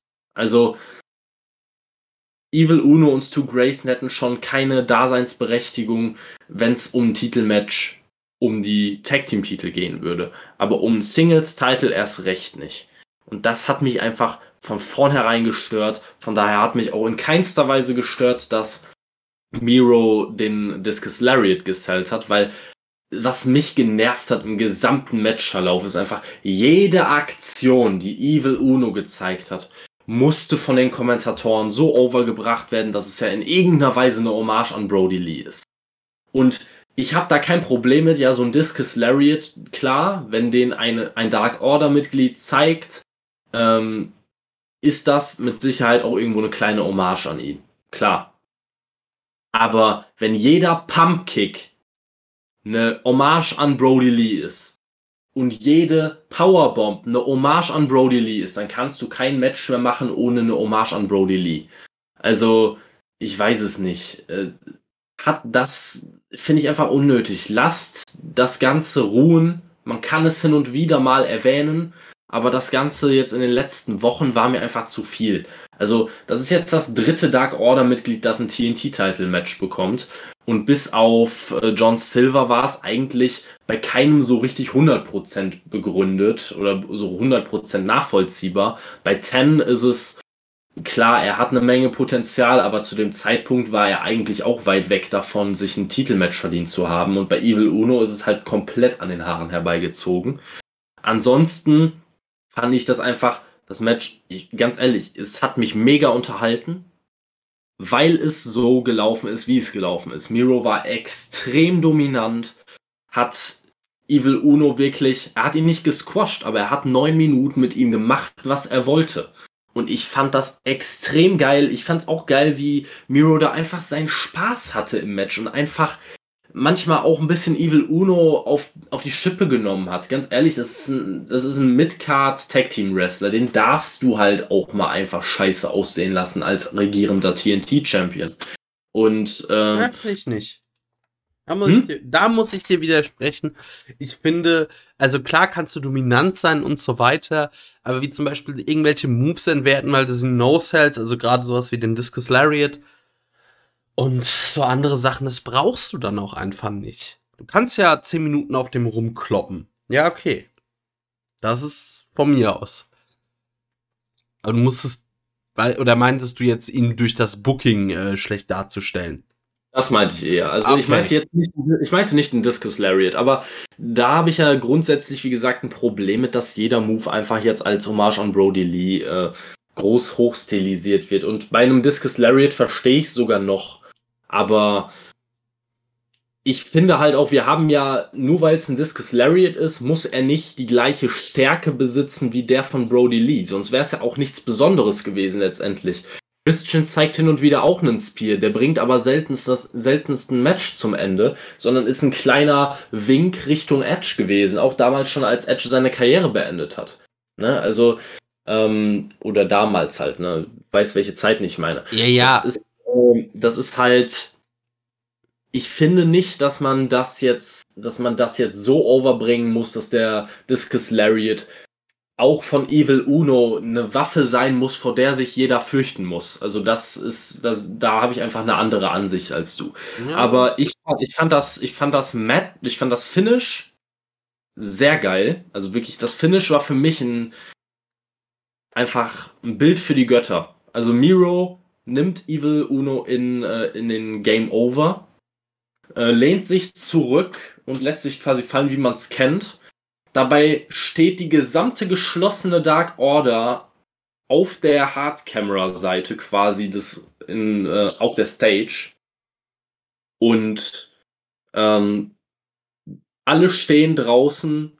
Miro winkt der Dark Order in, inklusive Negative One auf der Stage zu, während Evil Uno da gerade tappt. Ähm, danach steht er am Seil und schaut ihn quasi in die, provokant in die Augen, so nach dem Motto, was wollt ihr, was wollt ihr tun? Ne? Ähm, ich fand's insgesamt geil. Ich fand, es ist ein Moment fällt mir jetzt gerade sogar noch ein, den ich auch richtig geil fand, nämlich auch relativ am Anfang des Matches, wo Evil Uno einen, ähm, ja, so ein Job gegen, ähm, gegen Miro gezeigt hat, den der einfach auch genosellt hat und dann ihn angeguckt hat, äh, frei nach dem Motto, meinst du das jetzt ernst? Ist das dein Ernst gerade? Also ich fand es einfach nur absolut genial. Es kann ein bisschen daran liegen, dass ich halt Evil Uno als Singles Wrestler auch nicht ernst nehmen kann. Ähm, aber ja, insgesamt finde ich es einfach überragend. Also ich fand das Match sehr, sehr unterhaltsam. Ich habe nichts zu meckern, obwohl ich die Ansetzung eigentlich nicht gebraucht hätte und gar nicht so geil fand. Ich muss sagen, dass ich im Laufe des Matches einfach gehofft habe, ah komm, dass ich auf die Überraschung gehofft hätte, trotz allem irgendwie. Ähm, auch wenn es bookingmäßig natürlich keinen Sinn gemacht hätte. Ähm, was ich noch zu dem Job sagen muss, den find, der wurde, finde ich, gut overgebracht, also dieses No-Sellen von Excalibur am Kommentar. Und ich muss sagen, ich gehöre ja eigentlich zu der Fraktion Rest-Fans, äh, oder ich, ich glaube, ich gründe irgendwann eine Partei, die es allen Wrestlern außer Walter verbietet, Jobs äh, zu zeigen, oder aber sie müssen quasi ein Walter-Gütesiegel haben. Und dieser Job äh, von ähm, Evil Uno, der war ja ziemlich gut. Der hat ordentlich geschallt. Und da fand ich den, den No-Sell, der war in Ordnung, weil ein Job, klar, den kannst du auch No-Sellen. So, weil, klar, das tut weh, aber es ist halt auch nicht mehr, so im Zweifel. Und da kannst du dann noch mal sowas bringen, dass er genosellt wird. Wie gesagt, außer er kommt von Walter. Ja gut, das, das stimmt wohl. Also ein Walter-Job, wenn Miro den no-sellt, äh, da würde ich, da wäre ich persönlich beleidigt, aber ich glaube Walter auch. Ich glaube, dann, dann hätte aber Miro auch meinen Respekt. Also. Ich glaube, das geht nicht. Und ich, und ich stelle mir dann vor, dass Walter halt im Zweifel beim nächsten Job noch ein bisschen mehr Power reinlegt und irgendwann kann Miro das Ding nicht mehr no-sell, weil ihm einfach die Haut aufplatzt. so. Ja, ja, möglich. Also so stelle ich mir das auch ungefähr vor. Äh, Habe ich erwähnt, dass ich mir auch Walter bei AEW wünschen würde. Das finde ich sehr, sehr geil. Aber, naja. Ähm, ja, als nächstes hatten wir. Nee, hatten wir gar nicht. Wir hatten, ich war schon zu. Wo waren wir? Genau, jetzt kamen wir mal wieder zu Tony Schwani, der Kenny Omega. Oh, Was? Noch nicht. Noch ah, genau. Nicht. Wir Ja. hatten eine kurze Vignette zu Andrade. Die fand ich optisch, also die war cool gemacht. Äh, wir sehen nächste Woche ein Sit-Down-Interview mit Jim Ross. Darauf bin ich auch sehr gespannt, was man jetzt mit Andrade vorhat. Äh, vor allem bin ich mal gespannt, ob man ihn, ob er das alleine haben wird. Äh, und ja, diese Vignette war einfach cool gedreht, wie ich finde. Also Andrade, das wird interessant. Ich hoffe vor allem, dass er bei dem Sit-Down-Interview dann, ähm, wenn er nicht alleine ist, sollte man ihm zumindest nicht Vicky Guerrero wieder an die Seite stellen, weil das haben wir jetzt wirklich einmal endgültig geklärt. Es funktioniert nicht.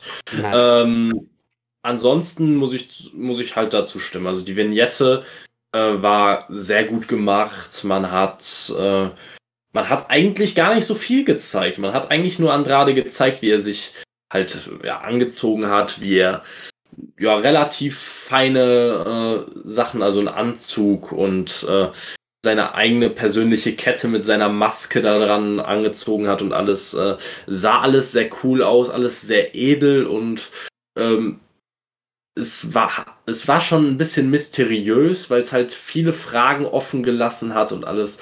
Ähm, ja, ich freue mich einfach auf die nächste Woche und ich hätte mir eigentlich auch schon diese Woche gewünscht, dass man irgendwas von Andrade hört, aber äh, war an sich eine coole Sache und ich glaube, AEW macht an der Stelle auch alles richtig, dass sie mich noch eine Woche länger auf die Folter spannen, weil jetzt bin ich definitiv auf nächste Woche gespannt. Ja. Dann hatten wir Tony Schiavone mal wieder im Ring und der hat Kenny Omega und Don Callis zu Gast und äh, die stech sticheln gegen den Jungle Boy, dass er ein One-Hit-Wonder wäre, dass ihm der Mumm fehlt. Der Jungle Boy kommt raus. Lustige Anekdote dazu. Äh, meine Freundin sieht das, ist komplett genervt, zieht ihre Brille aus und sagt zu, zu mir, ich hab genug gesehen. Und in dem Moment ertönt die Musik vom Jungle Boy und meine Freundin guckt so, stöhnt so genervt, weil sie halt ein großer Fan des Jungle Boys ist und zieht sich ihre Brille wieder an. Es hatte sowas äh, wie im Paten jedes Mal, wenn ich denke, ich bin raus, ziehen die mich wieder rein. Ja. Ah. Und Kenny Omega stichelt dann gegen den Jungle Boy und fragt ihn, ob er überhaupt reden kann und sagt dann, dass er der Beste am Mikrofon wäre, wo ich oder dass man ihm jemandem zeigen soll, der besser sei als er am Mikrofon. Und ich bin innerlich in meinem Kopf eine Liste durchgerattert. Und kennst du das Segment, als Chris Jericho noch zu WCW-Zeiten äh, zu Dean Malenko gemeint hat, er wüsste mehr Holes mit dieser elendlangen Liste? Ja, ja, natürlich. Diese Liste fülle ich dir aus mit Wrestlern, die am Mic besser sind als Kenny Omega. Ja. Ohne Ja. Probleme. Das behauptet Ja. das.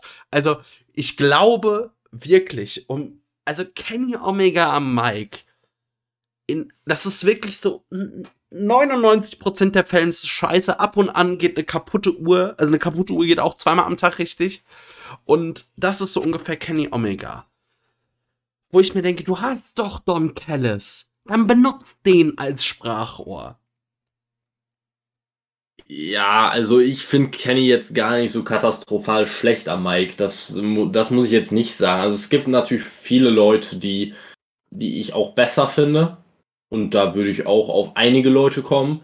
Ähm, ich muss halt echt sagen, in diesem Moment, wo der Jungle Boy rauskam und ein Promo-Duell angedeutet wurde, war mir schon klar, dass es nicht dazu kommen wird, weil ich mir, weil ich den Jungle Boy schon hab, schon öfter mal hab reden hören auf äh, auch äh, in langen Interviews und der Jungle Boy ist alles andere als ein Mike Gott. Also da muss er wirklich da muss er wirklich noch einiges drauflegen, weil wenn du Kenny Omega schlecht findest, ist der Jungle Boy halt nochmal zwei bis drei Klassen schlechter am Mike als Kenny Omega. Und das ist halt wirklich eine Sache, die fehlt ihm vielleicht noch ein bisschen, um dann später mal wirklich auch äh, in die ganz hohen Kartregionen vorstoßen zu können, auch auf Dauer. Ähm, aber er ist auch noch, wie alt ist er? Er hat noch mehr als genug Zeit. Er ist Anfang 20, also mein Gott. Ne? Also, weiß ich nicht, 23 oder sowas vielleicht. Na, von daher, ähm, er hat Zeit, er wird das noch lernen. Ähm, am Ende gab es dann eine kurze, schöne Sequenz, wo, äh, wo der Jungle Boys schafft, Kenny ein bisschen zu überlisten und dann am Ende in den äh, Ansatz zum Snare Trap zu nehmen. Dann kommen die Young Bucks raus, machen den Safe. Ähm, ja, kann man so machen, war kurz und gut. Ähm, hat mich jetzt nicht genervt, muss ich ehrlich sagen. Also ähm, klar, wenn ich noch ein bisschen mehr von Kenny Omega bekommen hätte, dann hätte ich, hätte ich mich wahrscheinlich auch in den Ruhemodus begeben und mir einfach nur, nur noch gedacht, wann ist es endlich vorbei, aber so war es in Ordnung für mich. Ja, aber ich glaube, wir haben halt schon wieder gesehen, was auch bei diesem Match passieren wird, nämlich irgendwelche Eingriffe von der Elite oder irgendwelche Sachen und dann krieg ich langsam, also wenn das passiert, ich krieg, ich krieg's, ich will's nicht mehr sehen. Also dieses dauerhafte, die Elite-Eingriffe, es geht mir so auf den Sack. Und das ist auch nicht mehr die Art von Heat, die noch gesund ist. Das ist nämlich so langsam eher die Heat, die mir dann das, die ganze Show versaut. Ja, ich glaube, ich habe es halt auch äh, schon in den ersten paar ähm, Segmenten der Show angesprochen, wie die, wie AEW teilweise die Heels bookt. Es ist halt schon bewusst eine Spur nerviger und also generell nervtötender, damit vielleicht überhaupt noch ja Heels ausgebuht werden, weil ich glaube, wenn man Heels auf eine bestimmte Art und Weise bookt, ähm, beispielsweise Miro, der kassiert nicht mehr so krasse Buhrufe wie ein Kenny Omega oder die Young Bucks. Na, das ist halt einfach äh, ein bisschen der Fluch der Smart Crowd. Äh, also. Ja, aber damit kannst du ja auch arbeiten. Du, also ich meine, klar brauchst du irgendwie Heal und Face als Rollenverteilung und so weiter. Aber es geht ja auch die Welt nicht davon unter, wenn äh, Miro einfach mal trotz allem gefeiert wird. Du musst halt nur es wissen und dein Booking darauf äh, dementsprechend anpassen. Ja, das schon, aber in manchen Fäden ähm, spekuliert man ja auch ein bisschen darauf. Ich sag jetzt mal gerade bei Kenny Omega. Ähm, du möchtest nicht, dass Kenny Omega gefeiert wird, weil dann müsstest du dein gesamtes Booking umdenken. Du möchtest jetzt im Moment gerade den Hangman als zukünftigen World Champion ähm, etablieren. Man möchte den Hangman in die Lage bringen, dass er irgendwann mal derjenige sein kann, der Kenny entthront. Und man möchte für den Hangman den größtmöglichen Pop haben. Wie machst du das? Indem alle Leute Kenny Omega hassen müssen. Und das muss man erstmal schaffen, weil Kenny Omega ist ein weltweit gefeierter Wrestler.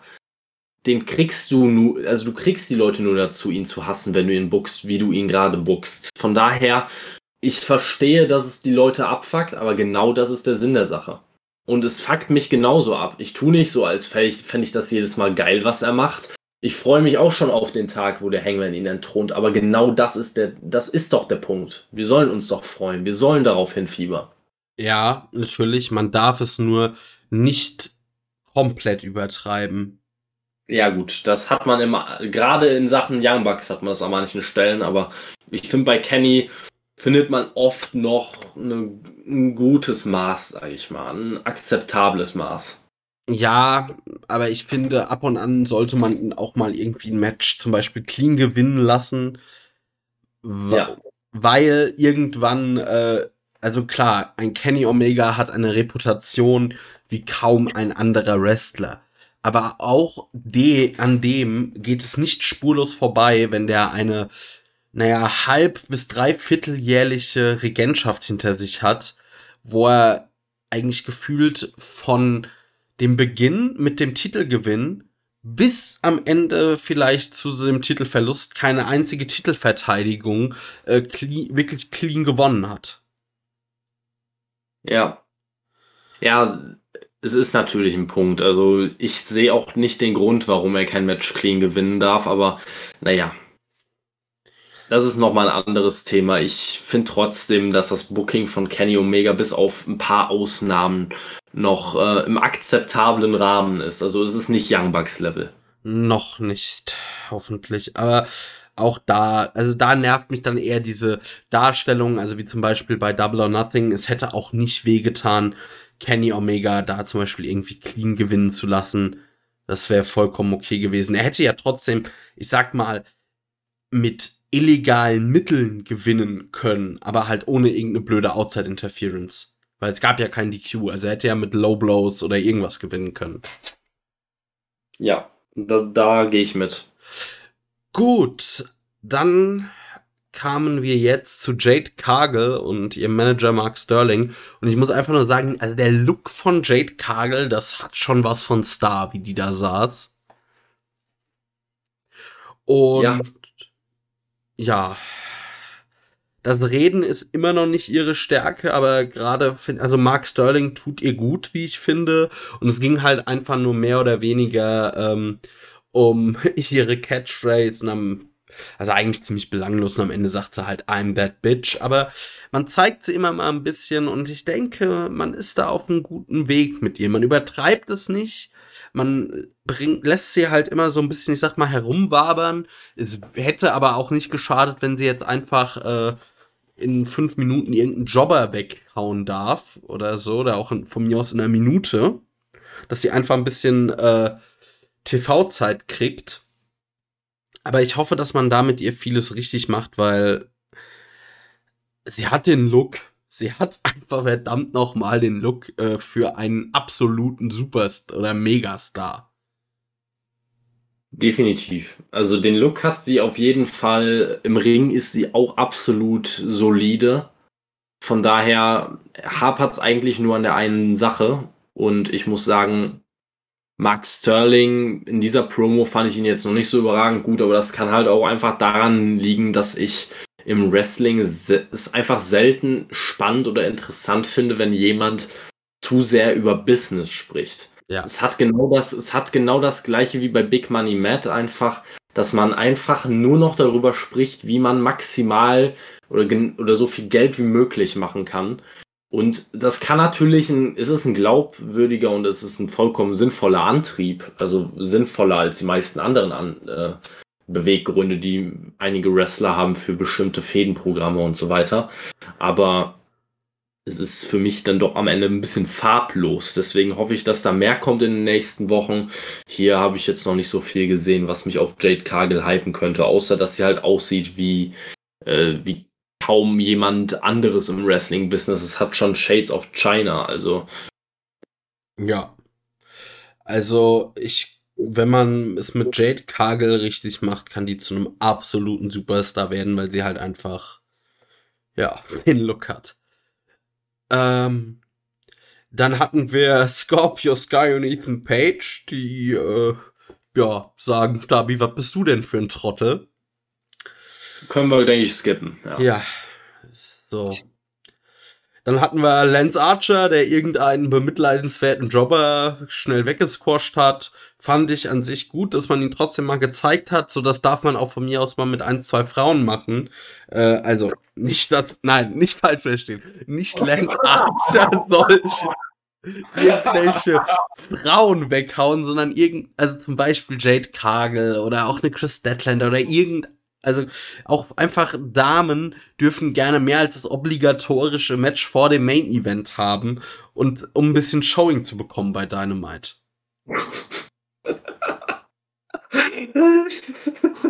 Ich habe Kevin kaputt gemacht. Ich sterbe. Das kann man auch einfach gerne mal mit ein, zwei Frauen machen. Scheißegal. Ich bin pro häusliche Gewalt. Na, ich, ich muss sagen, ich habe nichts gegen Intergender-Matches. Äh, ja. Ja, gut, Ah, ich schon. Also es kommt immer drauf an. Also ich möchte nicht Rio gegen Lance Archer sehen. Ich möchte generell kein Intergender Wrestling sehen, aber ich glaube, das ist nochmal ein ganz eigenes Thema für einen Da Podcast. machen wir mal einen Podcast drüber. Als nächstes, also hab ich irgendwas verpasst? Äh, hier, die Wingman, also Peter Avalon, JD Drake, Cesar Bononi und Ryan Nemeth sticheln gegen den Stil von Orange Cassidy. Und äh, Bononi sagt mehr oder weniger, ja, Chris, also kriegst ein Makeover. Also so von wegen, entweder kriegst du ein Stil-Makeover oder dein Gesicht kriegt ein Makeover. Und äh, hab ich was verpasst? Also wahrscheinlich nicht mehr als ich verpasst habe. Also gut, dass du den Namen gerade gesagt hast, weil ich wäre nicht darauf gekommen, dass die, die Wingman heißen. Ich habe jetzt für mich einfach mal den Namen Midlife, äh, Midlife Crisis Mafia aufgeschrieben. Also angelehnt an die Main Event Mafia bei TNA. Geiles Stable Äh, übrigens. Ja, das auch hier. Die Midlife Crisis Mafia. Ich werde das jetzt etablieren. Ich wäre für Jobber, ähm, ich wäre eigentlich für die Jobber Connection.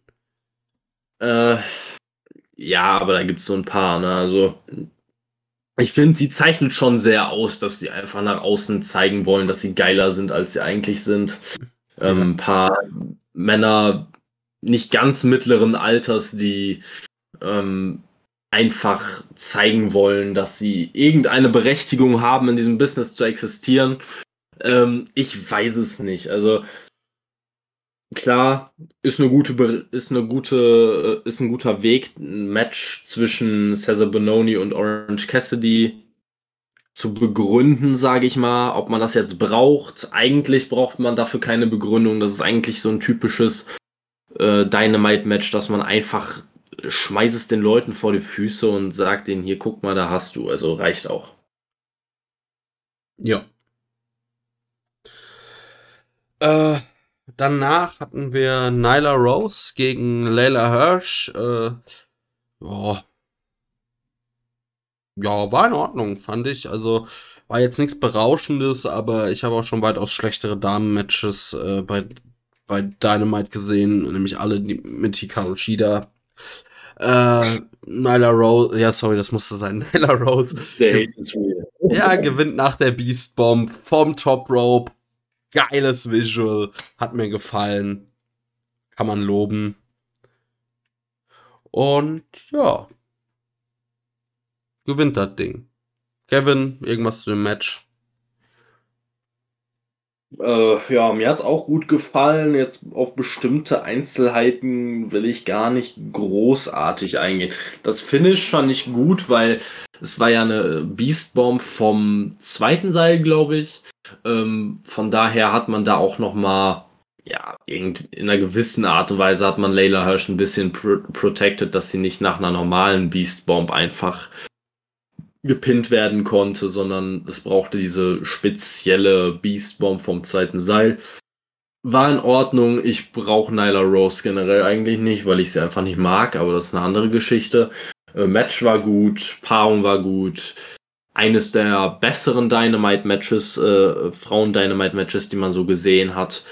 Ähm, es gab einen bisschen komischen Moment im Match, äh, wenn ich mich recht erinnere, wo Nyla Rose die Hände oder ihre, ich weiß nicht, ob waren es ihre eigenen Hände, ich glaube, es waren ihre, ihre eigenen Hände, wo die irgendwie die Hände in den Mund genommen hat und es sah für mich ein bisschen nach Nagelkauen aus, wo ich mir dachte, okay, weirder Moment gerade, aber ist okay, kann ich akzeptieren. Ich, ich gehe da ganz offen mit um.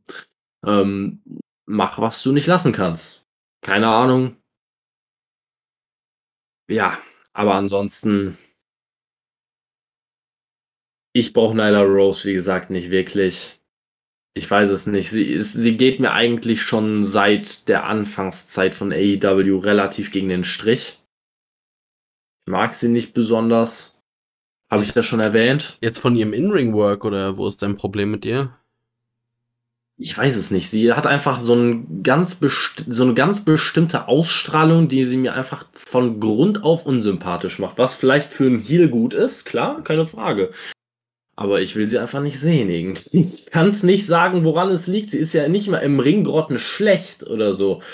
Ähm, ich meine jetzt Mic-Work-mäßig, sie hat Vicky Guerrero an ihrer Seite. Vicky Guerrero, wie gesagt, seit ihren WWE-Zeiten, was AEW angeht, halte ich nicht besonders viel davon, was Vicky Guerrero bis jetzt so gemacht hat.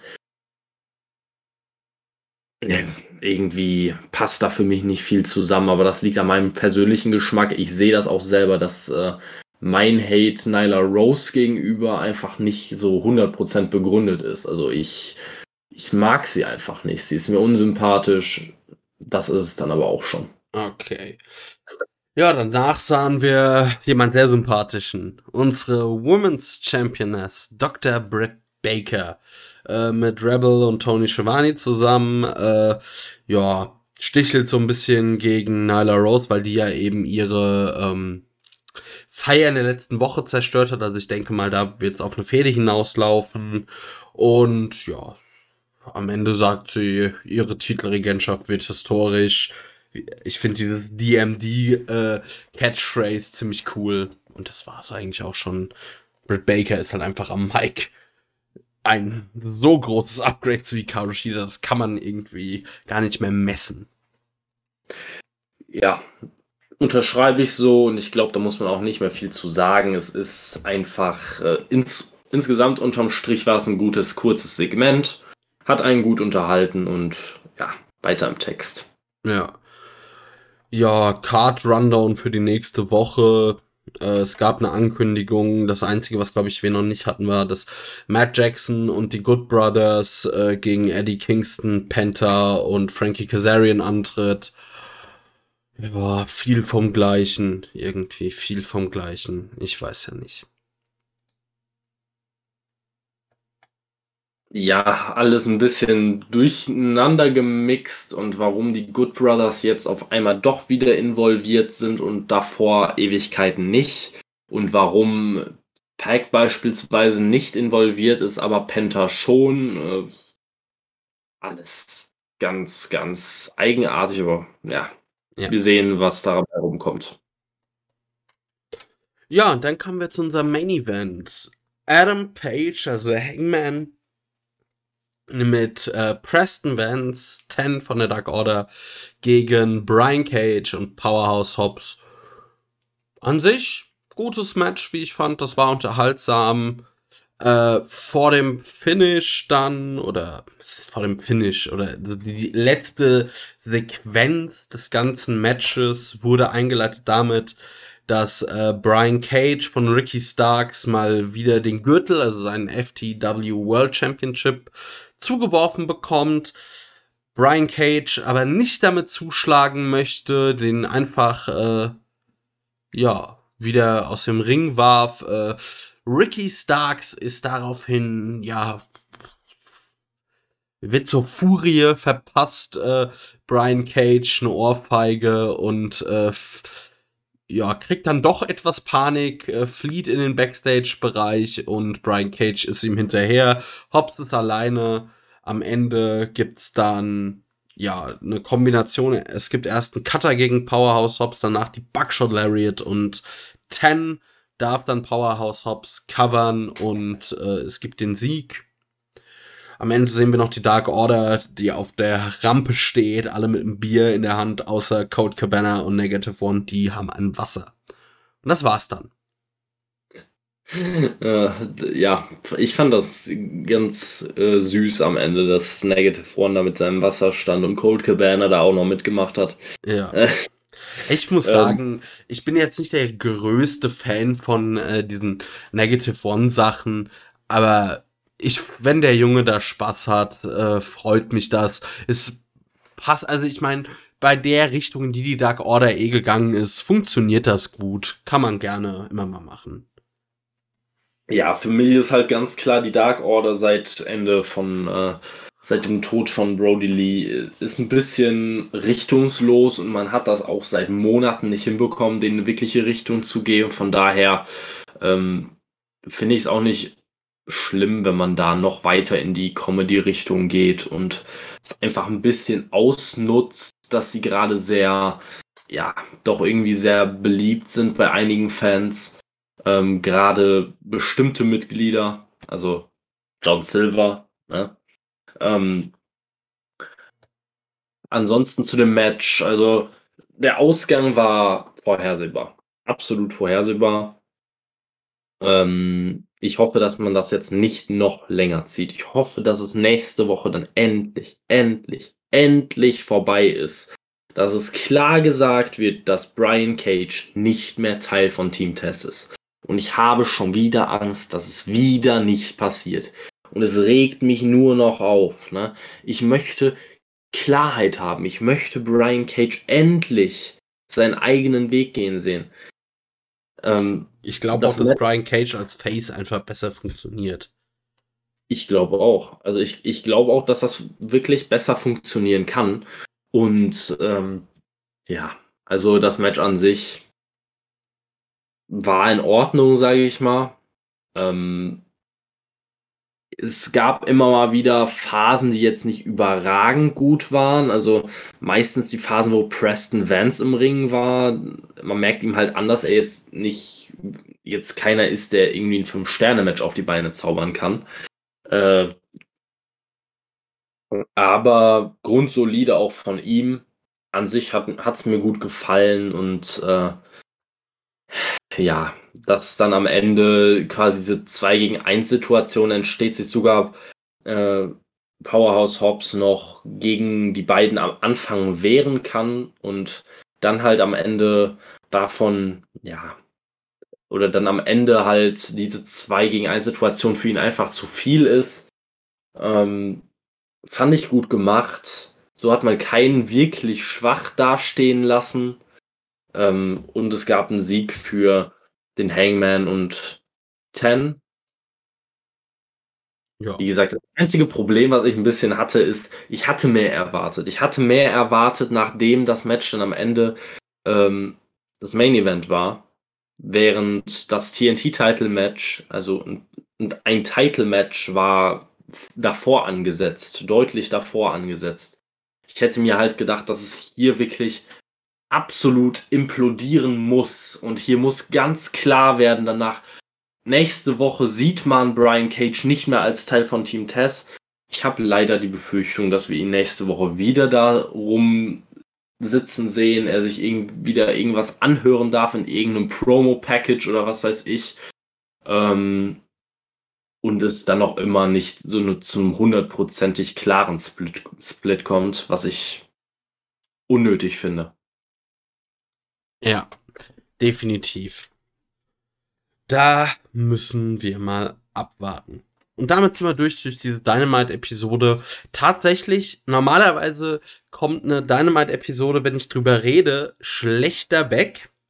Aber jetzt auch noch mal irgendwie durch das komplett durchrekapitulieren, muss ich mein Feedback etwas verändern und jetzt gerade, wenn ich nochmal so alles durchgehe, hat man doch einiges besser gemacht als äh, bei dem, eigentlich bei der vergangenen Dynamite-Ausgabe wirklich, aber dieses, diese ganze Young Bucks Heat, die hat mich wirklich beim Schauen richtig einmal eingefangen und hat dann wirklich mir die ganze Show so beim Schauen etwas runtergezogen.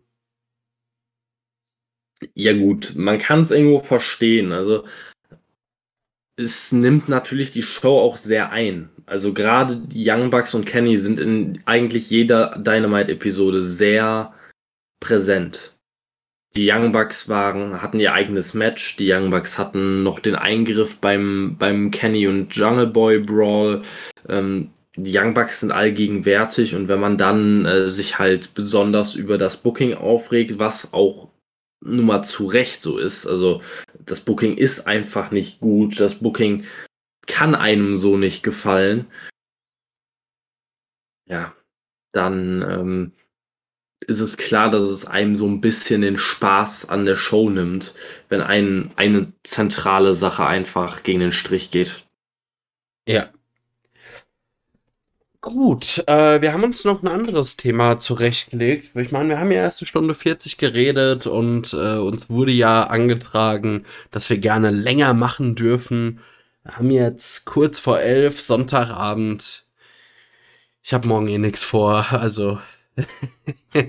ähm, jemand, der nicht bei AEW angestellt ist, hat sich über Wrestling-Fans geäußert. Und zwar der gute Triple H der mehr oder weniger, ja, ich würde sagen, er hat doch eigentlich den Tanker Wrestling Podcast direkt angesprochen, indem er gesagt hat, äh, dass viele Fans sich ihren Wrestling-Genuss damit kaputt machen würden, dass sie Sachen überanalysieren.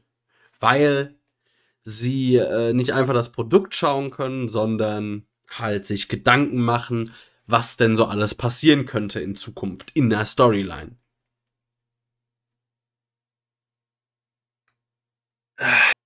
Äh, ja. Also, er hatte gleichzeitig irgendwo Recht, aber auch gleichzeitig Unrecht. Also, es ist ja irgendwie die Natur der Sache, dass man sich Gedanken macht um das, was man guckt und dass man sich überlegt, wie könnte es weitergehen und sich schon ein bisschen selber hypt. Ne? Also wenn man das nicht tut, dann braucht man irgendwas auch nicht, also dann, dann ist halt auch dieser Moment, wo du einfach nichts mehr filterst, sondern einfach nur noch alles auf dich einprasseln lässt und dir so denkst, ja, geil, also ich wollte ja schon immer mal die Young Bucks jedes Tag Team Match gewinnen sehen. Ne, also man muss halt einfach, man wird sich immer denken, wie kann es weitergehen?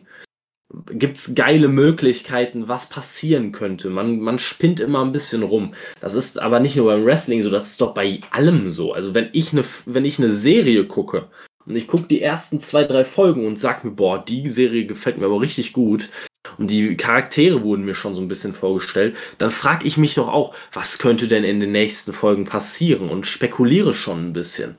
Natürlich analysiert man das. Ne? Also in der Hinsicht hat er halt Unrecht.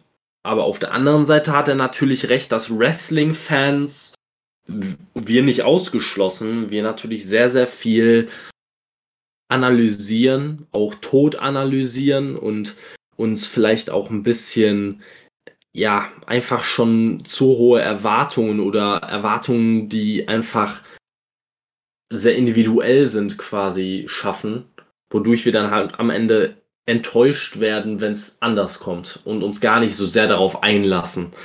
Ähm, da hat er schon irgendwo recht, aber insgesamt hört es sich halt auch ein bisschen nach einem nach einem billigen Versuch an schlechtes Booking zu rechtfertigen, indem man einfach sagt, ihr seid schuld daran, dass ihr nichts mehr von dem ganzen Zeug hier genießen könnt. Also tut mir leid, aber vor zehn Jahren waren Dirt Sheets auch schon in aller Munde.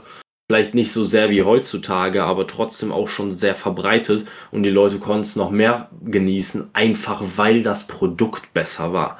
Da ist noch kein äh, 175 Kilo Braun Strowman um den Ring gelaufen und zu Chuchu lauten und äh, wurde zwei Wochen später entlassen, weil er einen Millionenvertrag von den Idioten bekommen hat. Tut mir leid, aber also ja, ich. Also, natürlich kannst du bei allem ein bisschen den Spaß verlieren, wenn dir, ich sag mal, so eine Naivität fehlt, sowas, ähm, wenn du nicht reingezogen werden kannst, mehr so einfach. Also ich habe das zum Beispiel gemerkt, ich habe es ja schon ein paar Mal erwähnt, ich bin vor nicht noch oder vor noch nicht allzu langer Zeit äh, in Game Changer Wrestling eingestiegen. Und natürlich die erste, ähm, wenn du das so das erste Event guckst, den ersten Pay-per-View und eigentlich noch gar keine Stories kennst und nicht so richtig weißt. Natürlich gehst du dann ganz anders rein, weil du bei jedem Match nicht weißt, wie es ausgehen wird. Das hat was. Aber ein guter Wrestling-Booker oder Promoter kriegt es ja auch hin, oder sollte es doch bitte hinkriegen, dass ich ähm, auch mit dem Hintergrundwissen der Storylines, natürlich erwarte ich was. Weil, also mal ganz doof gesagt, wenn man zum Beispiel jemanden super gut dastehen lässt. Also sagen wir mal Drew McIntyre bei der WWE. Wenn der sich ungefähr ein halbes Jahr lang durch jeden Gegner durchackert und dann bei Raw gegen äh, einen, ja, was weiß ich wen, irgendein Underkader antritt, natürlich erwarte ich das dann, dass der gewinnt. Und wenn er dann dumm verliert, ähm, dann sage ich natürlich auch, ja, das hat doch keinen Sinn ergeben. Das war, ähm, das war nicht gut durchdacht. Das lässt jetzt auch noch den Wrestler schlecht darstellen. Wo soll das hinführen? Also, wenn ich das nicht machen soll, sag mal, ja, dann äh, muss ich, kann ich mich mit deinem Produkt halt nicht äh, auseinandersetzen. Also, das ist für mich halt wirklich einfach nur so, ja, die Fans kritisieren unser Booking. Äh, ja, sind sie ja selbst dran schuld, sollen sie halt nicht so viel drüber nachdenken. Sag mal, das ist halt wirklich diese WWE-Denke, oder ich nenne es jetzt mal die WWE-Denke, dass eigentlich die Fans doch bitte das Produkt zu kaufen haben, wie es die, wie es äh, die Entscheider für gut halten und nicht andersrum, dass man eigentlich ein Produkt für die Fans macht. Ja, wir machen das Produkt, das wir am besten halten. Wenn ihr das, wenn es euch nicht gefällt, seid ihr halt selbst dran schuld. Sag mal, was ist, also diese Denkweise ist wirklich, finde ich, äh, die ist grob fahrlässig für ein Unternehmen, das etwas verkaufen möchte. Das kann, also, ich kenne sowas sonst halt nur von irgendwelchen Ämtern, wo ich irgendwas möchte und ich 100 Jahre warten muss, aber die sind halt auch nicht von meinem Geld abhängig, weil äh, ob ich jetzt äh, mich drüber aufrege oder nicht, ich muss da hingehen. WWE muss ich mir nicht anschauen.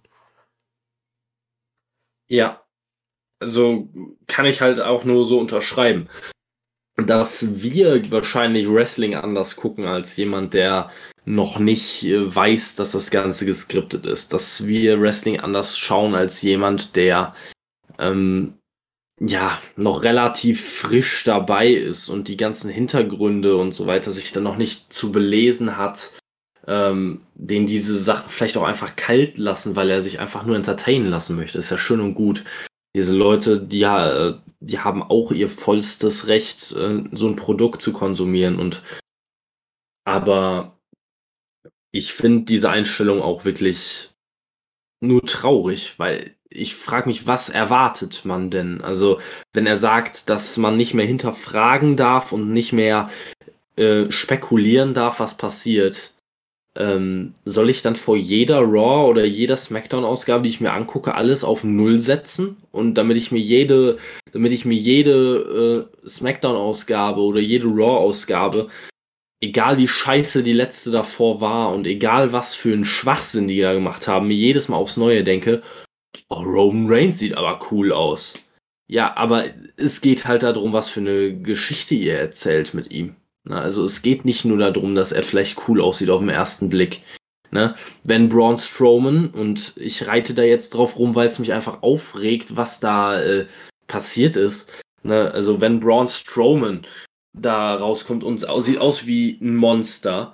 Und im nächsten Schritt sehe ich, wie er um Ring läuft und irgendwelche, in, irgendwelche dämlichen Zuglaute einge, eingespielt werden oder er mit grüner Farbe übergossen wird und von Shane McMahon für einen Vollidioten verkauft wird, dann kann ich einfach nicht in der nächsten Woche so tun, als wäre das nicht passiert. Und dann ist auch Braun Strowman nicht dran schuld, dass äh, dass er seinen Vertrag nicht wert ist, sondern die Leute, die Scheiße gebuckt haben. Und dann ist auch nicht der Fan dran schuld, dass er das nicht mochte, weil er zu viel hinterfragt hat, sondern die Leute, die sich den ganzen Bullshit ausgedacht haben. Punkt, Ende aus. Das ist Meinungsfreiheit. So, also, ich muss mir nicht in jeder, ich muss mir, ich muss nicht alles genießen und alles cool und geil finden, was sie mir vorsetzen. Und ich muss auch nicht jede Woche mich einfach unvoreingenommen daran gehen.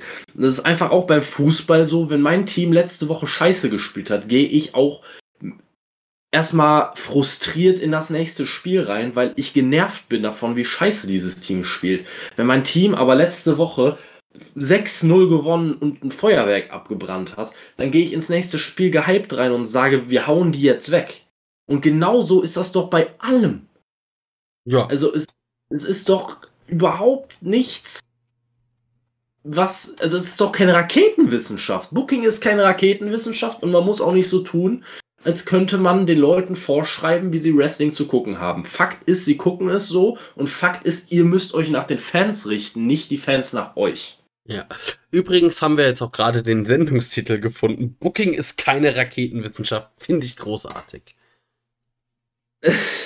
Übrigens, weil du Braun Strowman nennst, äh, ganz aktuell habe ich gerade gelesen, ähm, dass sich Mark Henry in einem Interview dazu geäußert hat, dass äh, Braun Strowman ganz oben äh, auf seiner Liste stehen würde und dass es wohl ja Interesse von beiden Seiten, also Braun Strowman und AEW gäbe. Und dass man wohl im August dann Gespräch, also wenn seine also er sagt natürlich öffentlich, dass wenn diese 90 Tage Non-Compete-Klausel ausgelaufen ist, man sich dann über vertragliche Dinge unterhalten würde. Ich vermute mal, das wird man vorher machen. Und genauso, also es ist jetzt ein Artikel, hat äh, Henry noch gesagt, dass äh, wie äh, der W. Morrissey, also früher Big Cass, äh, ja, er ihn auch gerne bei AW sehen würde. Und ja, Big Cass besitzt bei Impact keinen langfristigen Vertrag. Kevin, was wärst du, was würdest du, also über Braun Strowman, das, da haben wir ja schon drüber geredet, aber Big Cass, was hältst du von dem? Nicht viel, sage ich ganz ehrlich. Also ich mochte ihn schon bei der WWE nicht. Ich finde ihn nicht sonderlich gut und äh, es freut mich absolut, dass er wieder auf die richtige Bahn gefunden hat, keine Frage. Also, dass er seine, ja, in Anführungszeichen seine Dämonen besiegt hat. Zumindest äh, wie es im Moment scheint. Absolut fein mit, soll bei Impact gerne einen schönen äh, und sehr erfolgreichen Run haben, aber ich brauche ihn bei AEW nicht. Und ich, ich mag ihn nicht, ich finde ihn nicht cool, ich finde ihn nicht interessant vom Charakter her. Im Ring gibt er mir nichts, brauche ich nicht. Ja, ich denke, damit ist dazu auch schon wieder alles gesagt. Wir werden schauen, was passiert. Ähm, noch eine kleine Sache, vielleicht, die man auch mal kurz ansprechen kann. Hast du denn die Geschichte bei Game Changer Wrestling mitbekommen? Das hat ja durchaus auch Wellen, ich sag mal, in Bereiche der Wrestling-Community äh, geschlagen, die sonst, glaube ich, weniger Game Changer Wrestling schauen. Und zwar die ganze Geschichte rund um Nick Gage und Matt Cardona?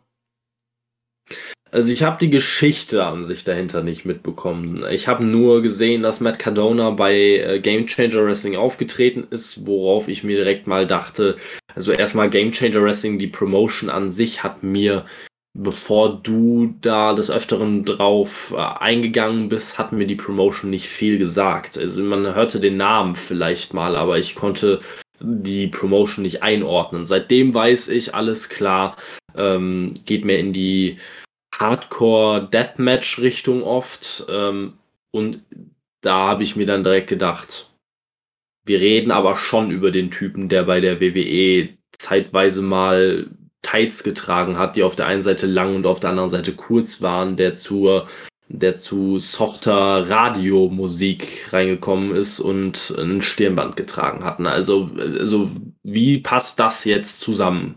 Unterm Strich gar nicht. Aber ich bin sehr gespannt, was da noch passiert. Äh, ich denke mal, du kannst da mehr zu sagen, was bislang passiert ist. Aber ja, es so. ist eher so für mich aus der Kategorie äh, ein bisschen weird, aber könnte gut werden vielleicht. Ja. Also, ähm, man muss dazu sagen, vielleicht erstmal, also Nick Gage hat vor allem viel gegen Matt Cardona auf Twitter gestichelt. Also für alle, die ihn nicht kennen, Nick Gage ist der aktuelle World Champion von Game Changer Wrestling. Und ja, da kann ich auch nur jedem empfehlen, schaut euch äh, die Dark Side of the Ring Episode über Nick Gage an. Die ist echt gut.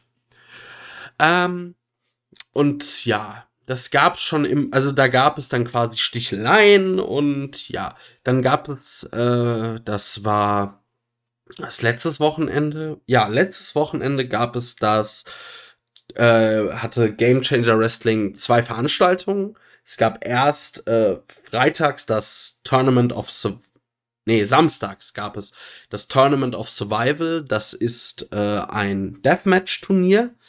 Und die Veranstaltung begann damit, dass Nick Gage rauskam und Matt Cardona, ja, rausgerufen hat. Er soll doch rauskommen und irgendwas.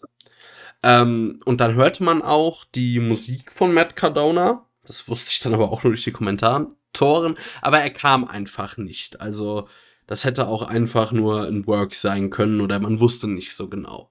Damit war das dann auch beendet. Nur, dass Nick Gage noch gesagt hat, dass er jetzt Matt Cardona jagen wird. Und am nächsten Abend war dann äh, das Event Zombie Walk. Und im Main Event äh, hatte Nick Gage ein Deathmatch gegen Jimmy Lloyd um den äh, Game Changer Titel. Und während dem Match kam es dann zu einer Situation, dass, äh, also Jimmy Lloyd ist in der Fehde mit G. Raver heißt der andere, auch ein Deathmatch-Wrestler. Der hatte so, der hat so Druiden, nenne ich's mal. Und diese Druiden kamen raus und haben äh, Jimmy Lloyd attackiert. Und am Ende dann, äh, ja, stand, nachdem sich diese Druiden mit Jimmy Lloyd fertig waren, noch ein Druide im Ring und der hat diese Bewegungen gemacht, die John Moxley gerne mal im Ring gemacht hat. Und Nick Gage und John Moxley, die haben sich ja auch in letzter Zeit öfter mal geprügelt. Also John Moxley, der immer mal wieder bei Game Changer aufgetreten ist, um Nick Gage zu attackieren. Da wartet man dann noch, wann das Match der beiden stattfinden wird. Und jeder dachte, okay, das ist John Moxley. Weil dann dieser noch komplett, also man hat nicht gesehen, wer das ist, greift Nick Gage ein an, verpasst ihm einen Paradigm Shift oder einen Double Underhook DDT. Da denkt man natürlich direkt nochmal auf an John Moxley. Und dann richtet er sich auf und zieht die Kapuze ab und es ist eben Matt Cardona und äh, die ganze Halle rastet aus, also mit wirklich mit Heat. Und äh, ja, damit war dann die Konfrontation recht. Also ich wurde da leider im Vorhinaus oder Vorrein schon gespoilert, aber das hat man richtig, richtig gut gemacht, diesen Moment. Also wenn man das live gesehen hat, dann war man, denke ich, schon so oh, oh, krass. Also ich äh, muss sagen, wenn, wenn ich das jetzt alleine schon so höre, dann ist das, ist das einfach Mastermind-Booking. Also komplett äh, die ganze Crowd an der Nase herumgeführt, äh, an der Nase herumgeführt. Ähm, Finde ich geil. Wie gesagt, ich, äh, ich bin gespannt. Also ich brauche Matt Cardona eigentlich nicht in einem, äh, in einem Deathmatch, aber ähm, vielleicht zeigt er da eine Seite von sich, die man jetzt noch nicht so richtig äh, erahnen kann. Daher bin sehr gespannt. Vielleicht schaue ich da mal rein, auch wenn ich jetzt eigentlich nicht so der große äh, Deathmatch-Wrestling-Fan äh, bin, sage ich mal. Ähm, ja, also man muss vielleicht bei Game Changer auch sagen, also da gibt es nicht nur Deathmatches. Also generell ist die Regelauslegung ein bisschen lockerer. Und man hat eigentlich auch in jeder Show bestimmt ein, zwei Deathmatches. Also, weil Game Changer veranstaltet so, ja, immer mal, äh, quasi haben die ein Wochenende mit vielleicht auch zwei Events. Dann äh, sind so zwei Wochen Pause, mal wieder ein einzelnes Event. Also da gibt's halt nur Pay-Per-Views. Alle, eigentlich so im Zwei-Wochen-Rhythmus, kann man sagen. Und äh, ja, gibt es dann natürlich solche Deathmatch-Turniere, aber es gibt auch Events, wo du sehr viele normale Matches und teilweise auch richtig gute Matches hast. Halt mit allen möglichen Indie-Wrestlern. Ich finde Game Changer ist eine echt gute äh, Liga. Natürlich nicht, wenn man jetzt. Ja, es kommt natürlich immer auch auf die Ansprüche an. Man darf da halt auch natürlich jetzt kein Hochglanzprodukt erwarten und natürlich muss man auch beim Wrestling ab und an mal Abstriche machen. Ja, wie gesagt, ich, äh, ich gucke vielleicht mal rein, weil ich auch äh, zumindest zu früheren WWE-Zeiten, ich war ein großer Zack Ryder-Fan. Ich muss sagen, er hat mich als Matt Cardona jetzt bei Impact, das, was ich von ihm gesehen habe, hat mich jetzt noch nicht so äh, gehypt und wieder von ihm überzeugt. Aber das könnte wieder so ein kleiner Kniff sein, der einfach ein bisschen was zu seinem Charakter, zu seiner gesamten Entwicklung hinzufügt. Was ich ganz interessant fände. Von daher, vielleicht schaue ich mal rein, ich, ich gucke mal einfach. Ähm, aber ich finde es erstmal für Matt Cardona eine sehr, sehr spannende Sache. Ja, ähm, es ist auch noch ein bisschen Zeit bis dahin. Also dieses Match Nick Gage gegen Matt Cardona wird bei Homecoming sein. Das ist ein zweitägiges Event am 24. und 25.07. Da könnten wir uns ja eigentlich auch überlegen, ob wir da nicht äh, eine Review machen und den lieben Jens nochmal fragen. Der ist ja äh, durchaus auch großer Gamechanger-Fan und kam ja auch bei, so von dem, was wir an Feedback bekommen haben, bei den Hörern auch sehr gut an. Ja, also wenn der Jens das hier hört, ähm, gerne, gerne. Immer wieder gerne. Ja. Und äh, an alle Hörer wäre dann natürlich auch die Frage so, also ihr könnt gerne sagen, ob ihr da Bock drauf habt oder nicht. Oder ob ihr sagt, ja, ist mir eigentlich egal. Also vor allem wäre mal interessant so. Auch vielleicht generell zu sagen, so wie ob ihr Game Changer Wrestling guckt oder andere, ich nenne es jetzt mal Indie Promotions, also ja, wäre mal interessant. Ja, wäre vielleicht auch ein, ein, interessanter Feldversuch mal für unsere Zuhörer, weil du bist ja schon eher äh, ja, ein Fan von, also du bist ja schon Game Changer Wrestling Fan geworden, wie ich daraus gehört habe. Relativ schnell sogar, ja. Ja, und Jens ist ja wohl noch tiefer da drin. Ich bin da mal komplett ausgenommen, weil ich habe noch keine einzige Show von Game Changer Wrestling gesehen.